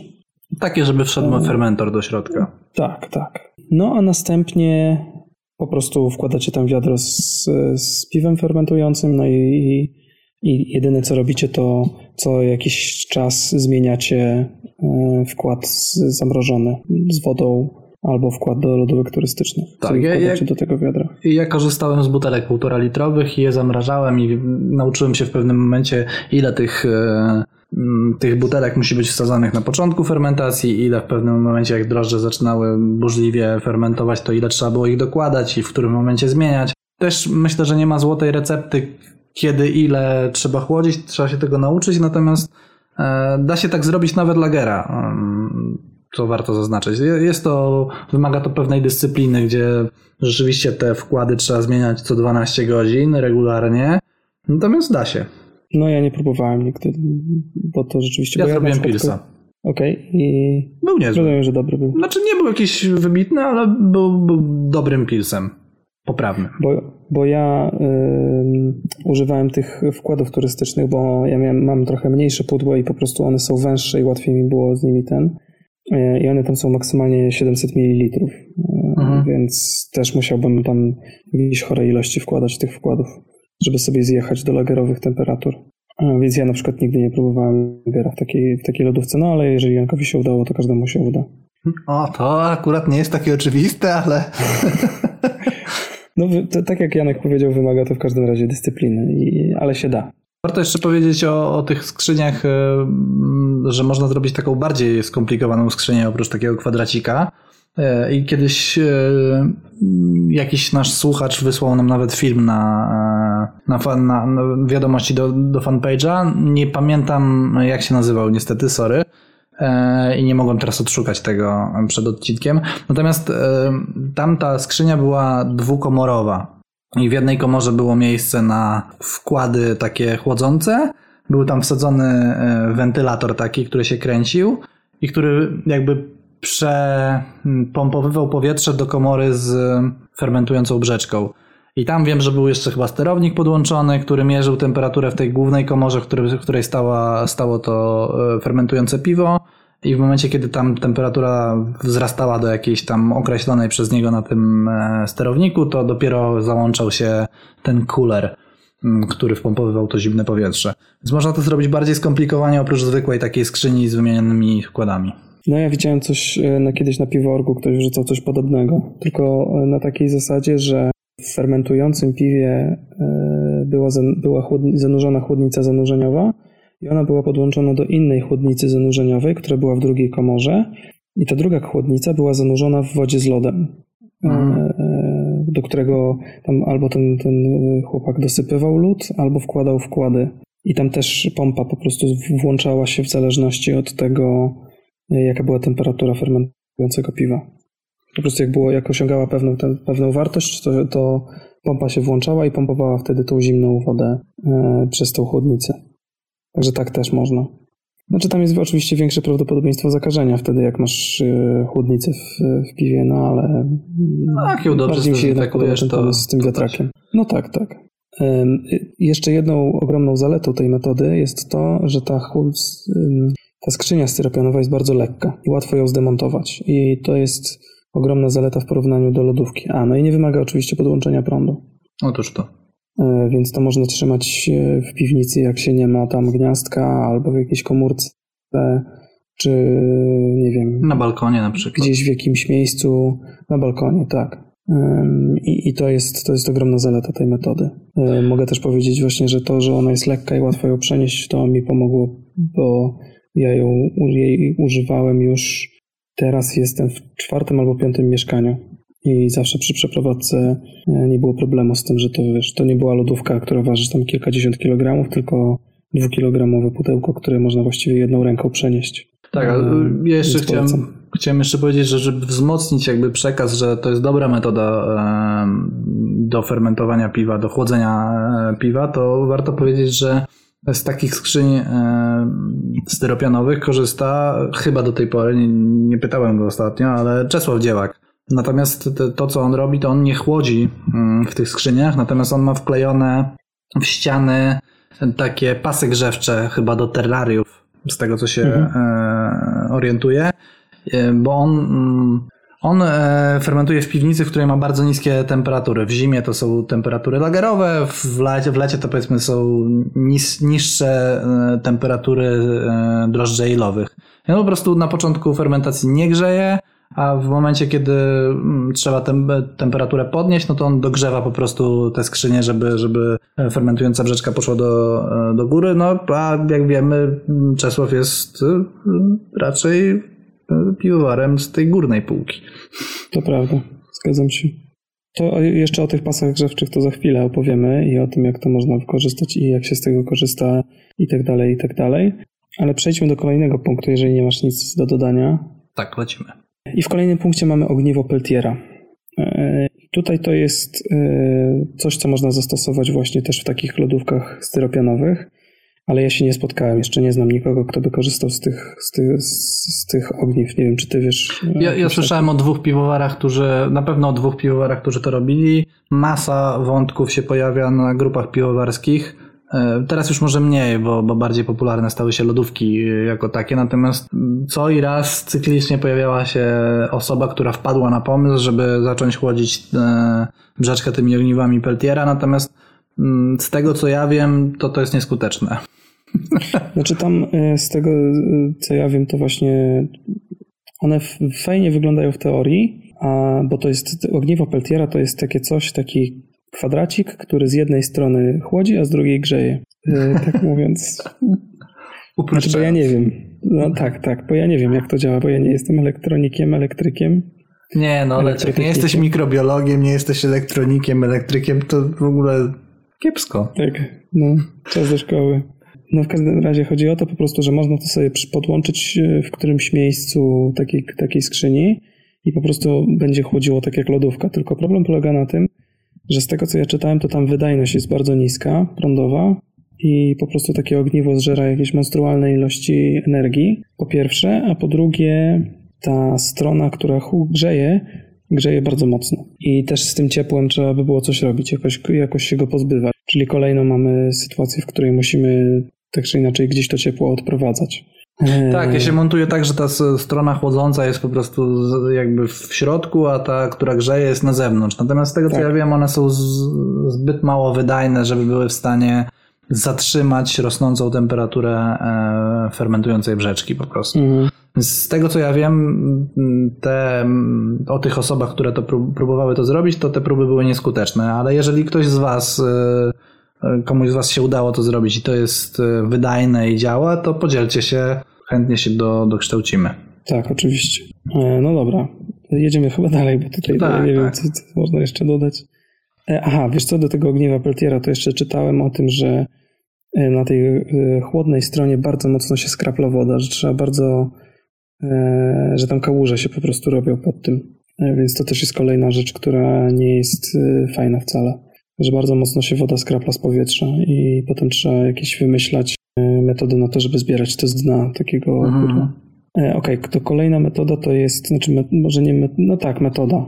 To jest to, co, o czym ty wspominałeś przed chwilą przy okazji Czesława, czyli grzanie pasem grzewczym.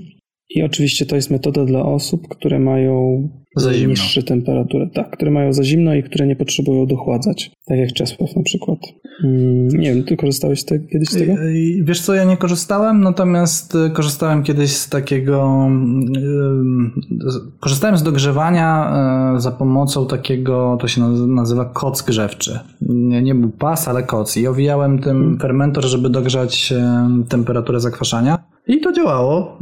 Ze 35-40 stopni się trzymało przez, przez cały czas, jak był włączony ten, mm, ten kod grzewczy, natomiast on pożerał jakieś strasznie duże ilości prądu e, i następnym razem zrezygnowałem z tego na, na rzecz po prostu owinięcia kocem brzeczki. Mm, I to też w sumie zdało egzamin, więc już dalej nie brnąłem w to. Natomiast wiem, że można kupić e, takie specjalne e, pasy do piwowarstwa nie wiem, jak się nazywa. A, do piwowarstwa może. Tak, tak, są. są. Na, na pewno w Twoim browarze można kupić to. E, I on jest nawet zwymiarowany na fermentor, jego się tam zapina ładnie. I działa. Z tego co wiem, to działa.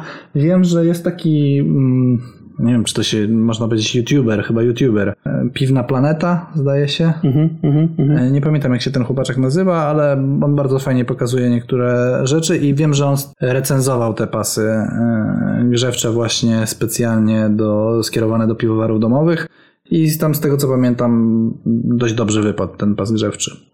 A, okej. Bo ja korzystałem z kolei z tych pasów do terrariów, znaczy pasów z kabli do terrariów. Też do kwasów to, to używałem. Działało? Tak, tak. To jest po prostu, wiesz co, ja nie wiem, czy ty widziałeś kiedyś, jak to wygląda. Tak, widziałem, widziałem. Po prostu taki No, to jest, kabel taki cieniutki zwykły. kabelek, y, który się podłącza, który jest, to jest taka pętelka, no, albo pętla, zależy od tego, jak długi kupisz i zakończone jest y, wtyczką i to się wtyka do tego, do kontrolera temperatury, takiego do terrariów też można kupić takie kontrolery y, temperatury, tam się nastawia jakąś tam temperaturę zadaną, zwykle to jest zakres tych y, kontrolerów jest, to jest chyba od 30 do 40 stopni, E, więc dosyć ciepło, a może od 18, już nie pamiętam, dawno z tego korzystałem. I on po prostu działa na zasadzie włączania, wyłączania, czyli tak jak lodówka włącza albo wyłącza ten, ten pas, czy, czy, czy jakąś tam płytę grzewczą, czy koc. Czyli generalnie jest potrzebny do tego jakiś sterownik, jeżeli nie chcemy przegrzać e, brzeczki, który w pewnym momencie po prostu jak brzeczka osiągnie, nie wiem, strzelam 20 stopni, to on to wyłączy. Tak, tak, tak, tak. On, on wtedy się wyłącza. I można po prostu tym, tym kabelkiem owinąć fermentor z zewnątrz. To się, to się świetnie sprawdza przy, przy zakwaszeniu brzeczki, gdzie musimy utrzymać te 35 albo nawet 40 stopni, to, to wtedy można się czymś takim wspomóc. A Bardziej prymitywną metodą, której żeśmy nie zapisali, to jest owinięcie albo śpiworem, albo jakimś kocem e, fermentora, co też pozwoli nam nie tyle dogrzać fermentor, o ile, ile po prostu ta temperatura będzie wolniej spadać. Natomiast e, zakwaszanie mm, trwa kilkanaście godzin, jeżeli zadamy odpowiednią ilość bakterii.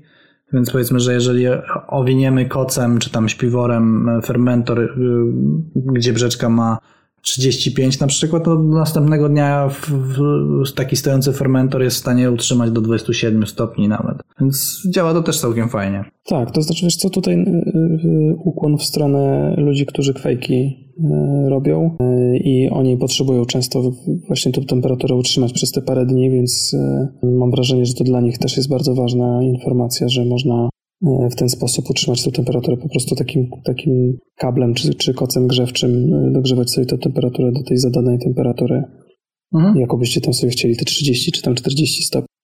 Dobra, chyba lecimy dalej. Temat- Dobrze, więc kolejne mamy znowu, wracamy do chłodzenia i tutaj już wchodzimy na wyższy level finansowy powiedzmy i wyższy level e, mięśniowy, czyli lodówka plus sterownik. I to jest po prostu e, zwykła chłodziarka, taka zwykle podblatowa, do której kupuje się sterownik i nastawia się określoną temperaturę i jedziemy. Tak mocno, mocno, w mocnym skrócie właśnie tak to wygląda.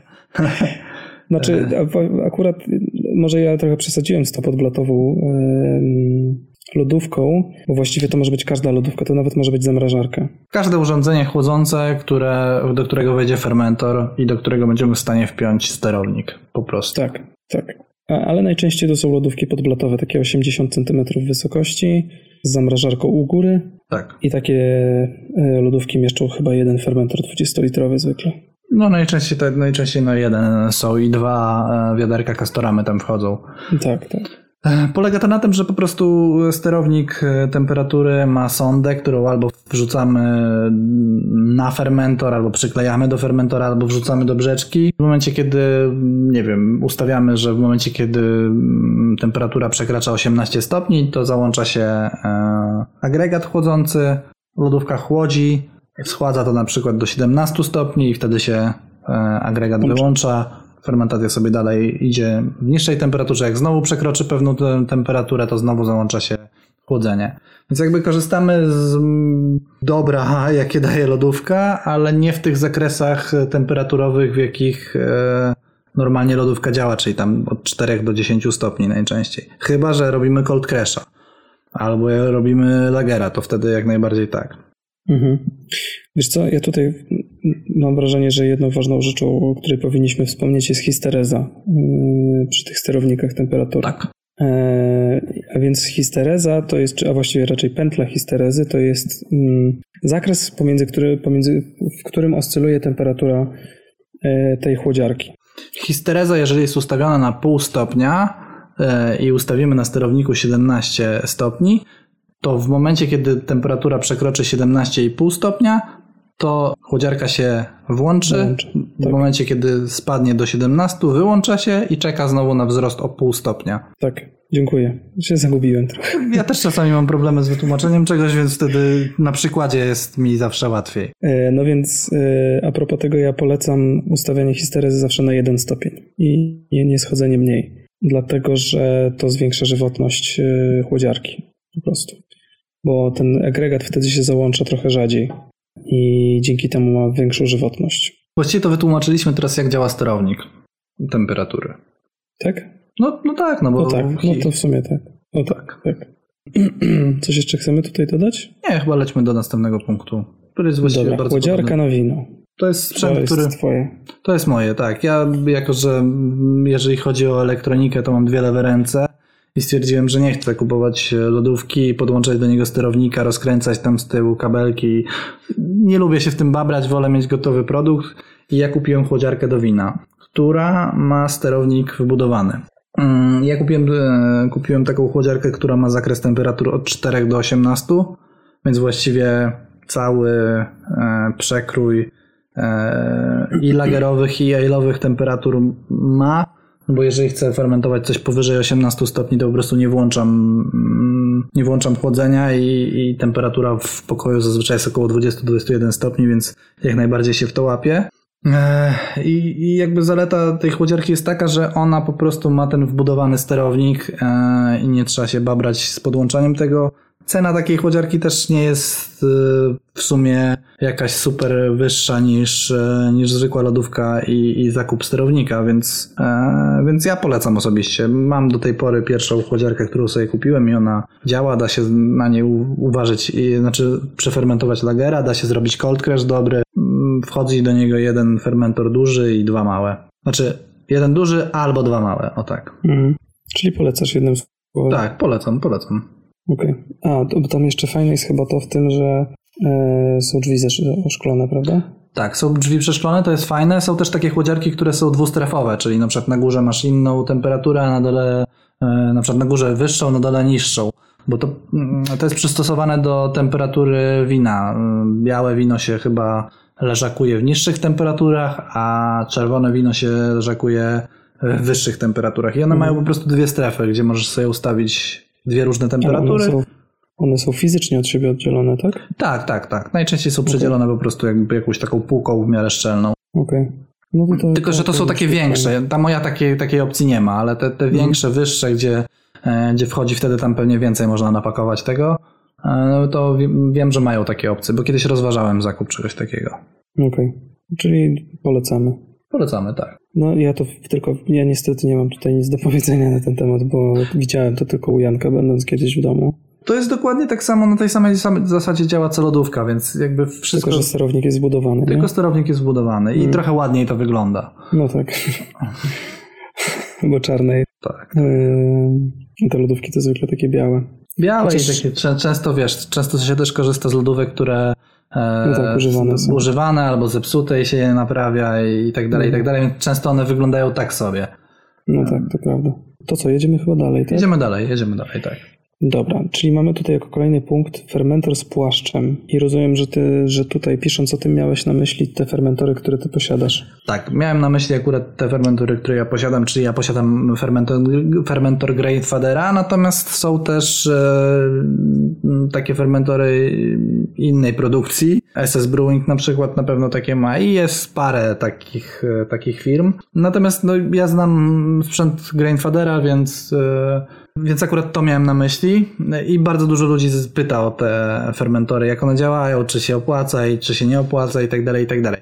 Na czym generalnie polega e, fermentor z płaszczem? To może Oleczku powiedz ty, a ja później rozwinę to o to. e, Dobra, no to on się właściwie chyba niczym nie różni oprócz wielkości od y, tanku fermenta- fermentacyjnego z browaru. Macie po prostu zbiornik, w którym macie fermentujące piwo i on jest otoczony płaszczem, w którym y, cyrkuluje y, chłodziwo jakieś.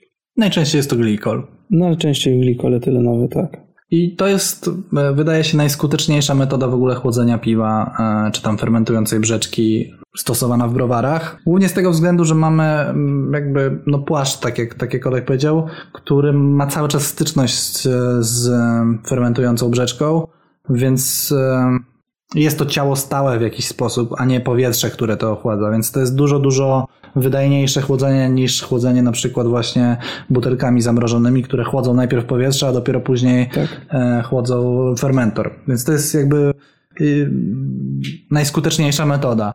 Te fermentory Greyfadera mają mają taki płaszcz, natomiast nie trzeba chłodzić tego glikolem. Można to zrobić e, dużo, dużo taniej, bo ten glikol chiller jest, e, jest dość drogi. Natomiast jest coś takiego, co się nazywa, co Grainfather nazywa Cooling Pump Kit i to kosztuje, sprawdziłem specjalnie przed odcinkiem, 270 zł e, i polega to na tym, że mamy dwa węże.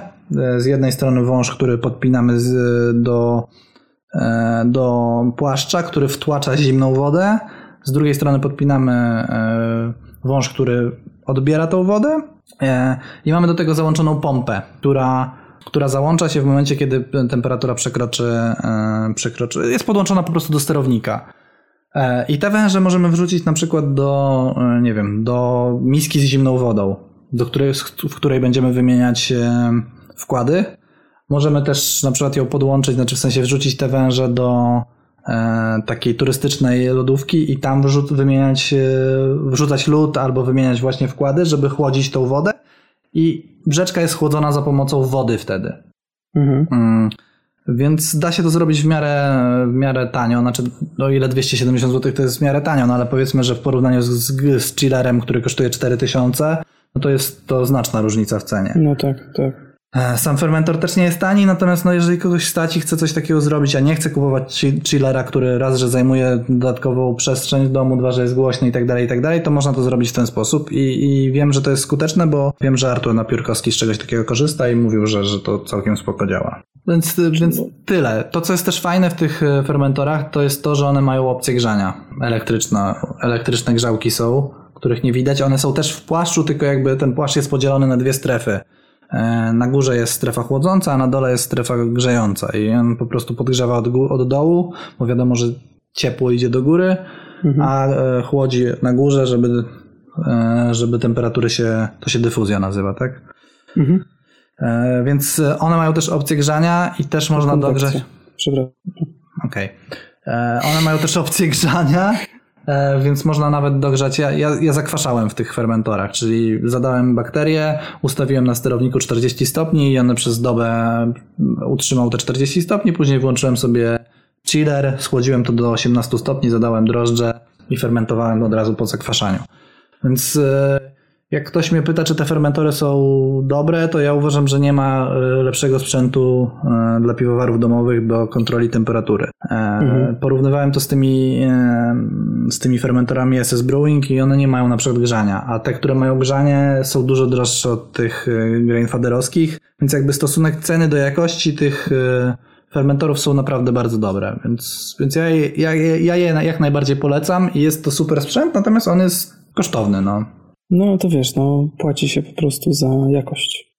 Zdecydowanie tak, zdecydowanie tak. To rozumiem, że te trzy punkty e, to już żeśmy ogarnęli, tak? Właściwie tak. No, no jeszcze chciałbym wam powiedzieć coś na temat tego glycol chillera, bo tak e, liznąłem tylko temat mówiąc o, o fermentorach. E, glycol chiller to jest urządzenie, które hmm, chłodzi glikol do temperatury minus tam od, od minus 4 do minus 6 stopni utrzymuje tą temperaturę tego glikolu i w momencie, kiedy sterownik, kiedy fermentująca brzeczka przekroczy pewną e, temperaturę, to on wtłacza ten glikol. No jest to to tyle efektywniejsze, że glikol ma minus 4 stopnie, a woda zimna z wymienianymi wkładami ma maksymalnie 0, tak? Znaczy minimalnie 0.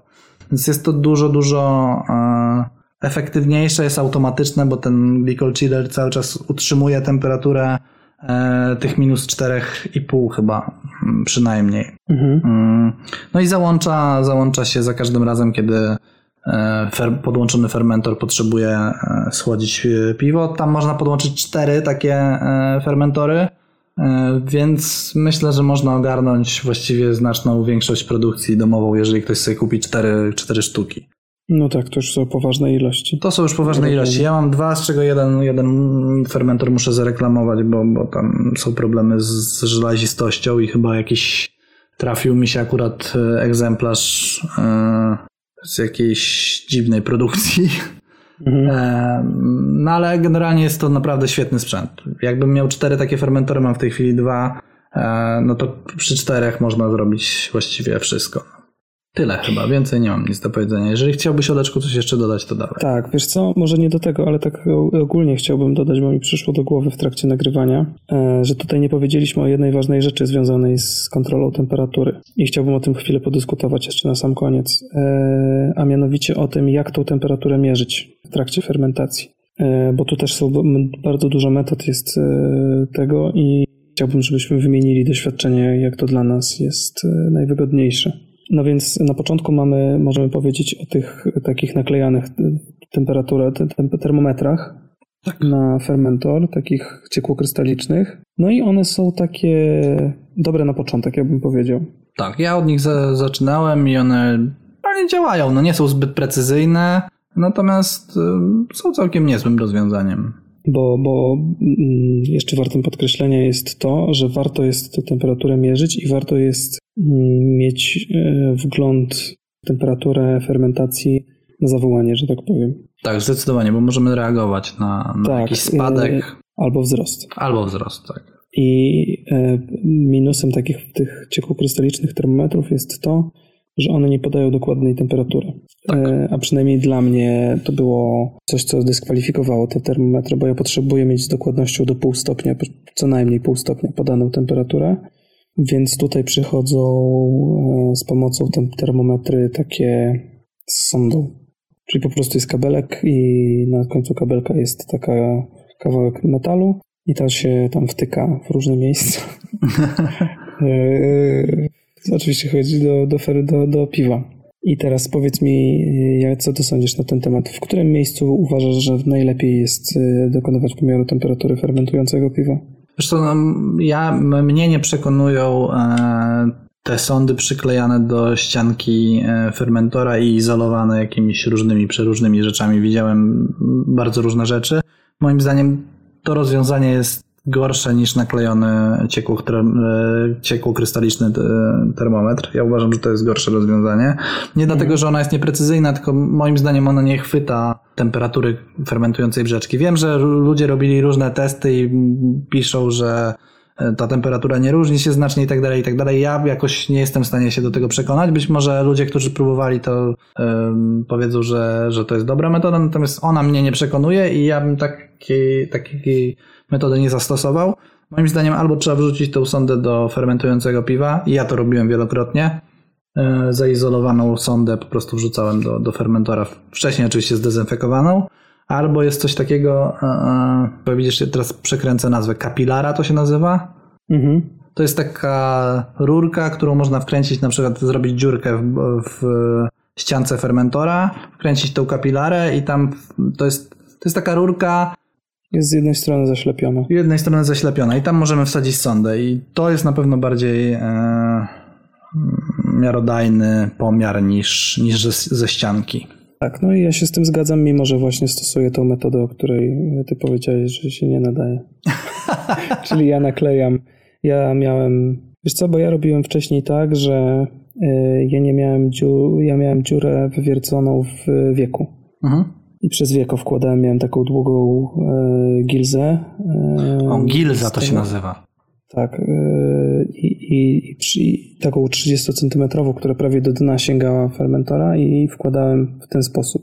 Mhm. Ale ostatnimi czasy, z tego znaczy ostatnimi czasy, dwa lata w sumie, e, przez dwóch lat już tego nie robię i wkładam po prostu z boku. Mhm. Właściwie to już nie pamiętam, dlaczego z tego zrezygnowałem. No dobra, po prostu no. wkładam po boku, więc znaczy, bo to, to zwykle, tak jak zwykle w te nasze dyskusje, to się wszystko rozbija o to, czego ty chcesz. Jeżeli wystarczą ci półśrodki, to ten, to, znaczy wam, jeżeli wystarczą półśrodki, to, to róbcie tak jak ja. Jeżeli chcecie zrobić super zajebiste piwo konkursowe, e, albo po prostu najlepsze piwo, jakie jesteście w stanie uważać, to, e, to róbcie zgodnie ze sztuką. Mm. E... Jeszcze jest pirometr. E, możemy A, właśnie. pirometrze. To weź który... powiedz, bo ja nie korzystam. Pirometr to jest taki... Nie, nie wiem na jakiej zasadzie on działa w sumie, ale to jest taki... Są pirometry na pewno do mierzenia temperatury ciała, takie, mm, które dają temperaturę od razu. Przestawiamy to do skroni, mm, naciskamy i on nie wiem na jakiej zasadzie, ale robi pomiar. Tak samo działa to ten pirometr do. To jest chyba gastronomiczny pirometr, ten, który ja mam na przykład. Celuje się w ściankę i on pobiera temperaturę ze ścianki, pobiera ją w ciągu tam, nie wiem, sekundy. E, natomiast w zależności od tego, z jakiego tworzywa jest e, zrobione, zrobiona ściana obiekt, fermentora, który... obiekt albo obiekt, na który rzucamy, to on różne e, pokazuje temperatury i nie zawsze, nie, nie jest to zbyt e, precyzyjne. Akurat jeżeli chodzi o fermentor, e, to pokazuje całkiem fajne temperatury, znaczy całkiem mm, wiarygodne Zgodne temperatury. Mhm. Tak, dlatego że ja zanurzałem sondę od góry takim mm, termometrem elektronicznym i mierzyłem i porównywałem to z tym ze ścianki akurat z odczytami pirometru i były bardzo zbliżone te, te temperatury. Natomiast one się rozjeżdżają. On, Im starszy był ten pirometr, tym pokazywał coraz większe głupoty i właściwie teraz już przestałem z niego korzystać. Mm, Okej. Okay. E, tak jeszcze wracając do tego, co to jest pirometr. Jak ktoś nie wie, to na lotnisko niech pojedzie. teraz szczególnie tak. Teraz szczególnie tak. Znaczy akurat teraz to może nie, bo nie latają samoloty, ale y, te wszystkie zdjęcia z pomiarów temperatury na lotniskach to właśnie pirometrami są wykonywane. A myślę, że gdybyś wpadł teraz na lotnisko, to by cię zmierzyli. Nawet jak nie lata nic. Ale to, no nie, no poprosiłbym ładnie, to by mi zmierzyli. Dobrze, czy mamy coś jeszcze dodania w tym temacie? Czy chcemy coś tutaj spinać jakimiś klamrami? Nie, wydaje mi się, że wyczerpaliśmy temat. Tak mi się Dobra. wydaje. Żegnajmy się. Dobrze, klikajcie dzwoneczki, subskrypcje, pozdrawiajcie yy, pana prezesa, Dziękujemy Wam za to, że wysłuchaliście tego odcinka. Dziękujemy za to, że jesteście. Jakoś ostatnio w ogóle bardzo dużo mieliśmy chyba wyświetleń, nie? Słupki lecą w górę. Z odcinka na odcinek słupki tak, lecą w górę. Tak, tak, tak. Poparcie wzrasta dla naszej opcji.